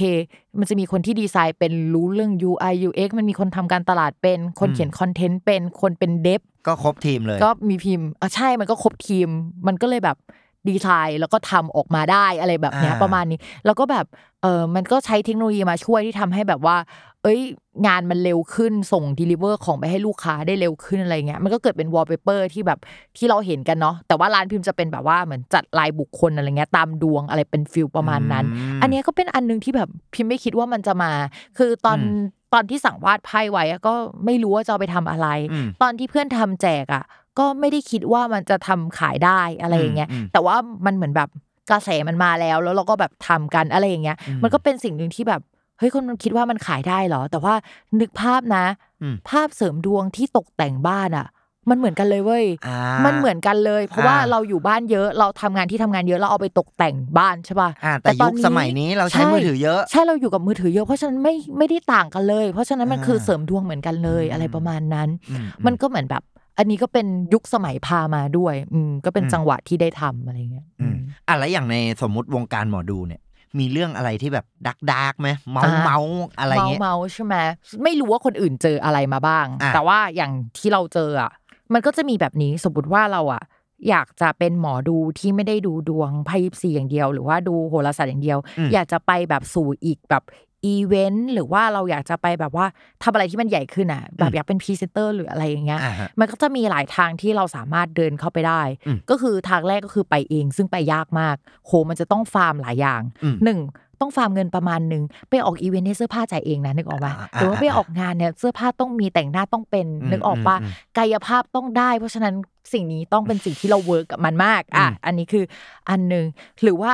มีแบบเอ่อเจนซี่หรือคนกลางอย่างเงี้ยมาชวนมันก็จะมีลักษณะแบบเป็นเอเจนซี่หรือว่าจะเข้ามาดูแลหมอดูอยู่หมอดูเดี๋ยวนี้คล้ายๆดารานิดนึงตรงที่ว่าเอ้ยมันมีเอเจนซี่กลางหรือว่ามันมีผู้จัดการ คล้าย มา ๆ ดู ผู้ แล จัดการส่วนตัว ใช่ใช่ทีเนี้ยเวลาเราเข้าไปอยู่ในเอเจนซี่หรือบางทีเข้ามาในรูปแบบแพลตฟอร์มเนี่ย อ่าฮะ เขาก็อาจจะมีตัวของสัญญามา อืม ให้เราอ่าน ซึ่งถ้าสมมติว่าเราไม่เคยผ่านการแบบว่าทำเอกสารสัญญา หรือว่าเรียนจบมาเป็นหมอดูเลยเหมือนพิมพ์เนี่ย อืม พิมพ์ก็จะแบบไม่ไม่ชินกับการที่แบบอันนี้มันภาษากฎหมายอ่านเข้าใจแล้ว แต่คิดว่าตัวเองเข้าใจ อ่า แต่ยังไม่ได้เข้าใจจริง ๆอ่ะ อ่าอ่าอ่า เออหรือว่าคิดว่าอันเนี้ยเป็นเงื่อนไขที่รับได้แล้วแบบว่า โอเค ไม่มีปัญหาหรอกเพราะมันไม่น่าจะอย่างวุ้นอย่างนี้อย่างนั้นอ่ะ อืม แบบว่าเราพูดเลยว่าเราแนะนำเลยนะว่าใครที่จะเดินเส้นทางนั้น หรือว่าจะมีเอเจนซี่กลางมีทนายไว้เหอะ อ่าดูให้ดูเรื่องข้อ ใช่ กฎหมายเรื่องสัญญาไว้ ใช่พิมพ์อ่ะแบบเพิ่งมารู้ตอนหลังว่าทนายการจ้างเป็นแบบจ็อบจ็อบอ่ะมันไม่ได้แพงขนาดนั้น แล้วก็มัน อ๋อ คุ้ม เหรอ กว่ามากในการที่แบบว่าเราจ้างทนายอย่างเงี้ย อืม เออคือเหมือนกับแบบถ้าไปในถ้าไปในเอเจนซี่ถ้าเราไม่ได้มีชื่อเสียงตั้งแต่แรกอะเอเจนซี่ก็จะสามารถพาเราอะให้เราขยายงานหรือว่ารับงานได้จริง แต่ว่าเราอะจะต้องเป็นคนที่มี potential ด้วย อืม ไม่ใช่ว่าพอเราเข้าไปปุ๊บเราจะให้เอเจนซี่ป้อนงานอะถ้าเราแบบว่าไม่ได้ทำคอนเทนต์เองไม่ได้อะไรเองเพื่อที่จะทำให้คนเห็นเราอะ อ่าไม่มีอะไรเลยอะ ใช่เอเจนซี่ก็จะแบบป้อนงานให้เรายากอ่ะ อ่า เหมือนปั้นเรายากเหมือนกันอะไรอย่างเงี้ยซึ่งสมมติว่าเข้าไปใช่ไหมส่วนมากเอเจนซี่เขาจะหักเงินประมาณหนึ่งซึ่งเป็นปริมาณที่ค่อนข้างมากพอสมควร อ่ะสมมติว่าเขาหักเงินใช่ไหมเราอยากให้เขา provide อะไรให้อ่ะเช่นแบบกราฟิกหรืออะไรเงี้ยเขาอาจจะไม่ provide ให้เรานะแล้วเขาก็อาจจะมาคิดตังค์เรา เวลาคุยจะเข้าเอเจนซี่อ่ะต้องพูดกับเขาดีๆว่าเขาดูแลเราอ่ะรวมในถึงพาร์ทการปั้นของเขาว่าแค่แบบว่าติดต่องานพูดคุยงานให้ขายงานให้ อ่า แล้วอยู่ในแบบ ปั้นให้หรือเปล่า แนะนำเราหรือเปล่าหรืออะไร บางทีมันไม่มี แล้วเราเหมือนเราต้องปั้นเอง แต่เอเจนซี่มาเป็นคนคุย ซึ่งเส้นทางมันเหมือนกับเราปั้นตัวเองเลยเว้ย อ่าอ่า แต่ว่ามันแค่แบบมันมีคนที่บอกว่าฉันรู้จักคนเยอะเดี๋ยวฉันไปดีลงานมาให้ หรือว่า อ่า ฉันเป็นคนจัดงานนี้เดี๋ยวฉันดีลงานมาให้ เท่านั้นเองอะไรอย่างอันเนี้ยคือข้อหนึ่งที่แบบว่าหลายคนที่แบบอยากเดินไปเส้นทางนั้นอาจจะไม่เห็น อืม แล้ว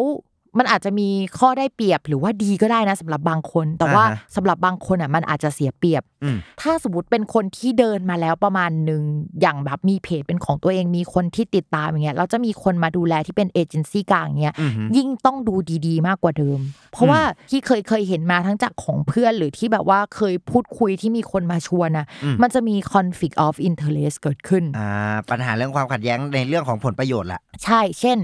ถ้าเรามีชื่อเสียงอยู่แล้วอะงานเนี้ยมันมาจากชื่อเสียงของเราหรือมาจากเอเจนซี่ อ๋ออ๋อ ทีเนี้ย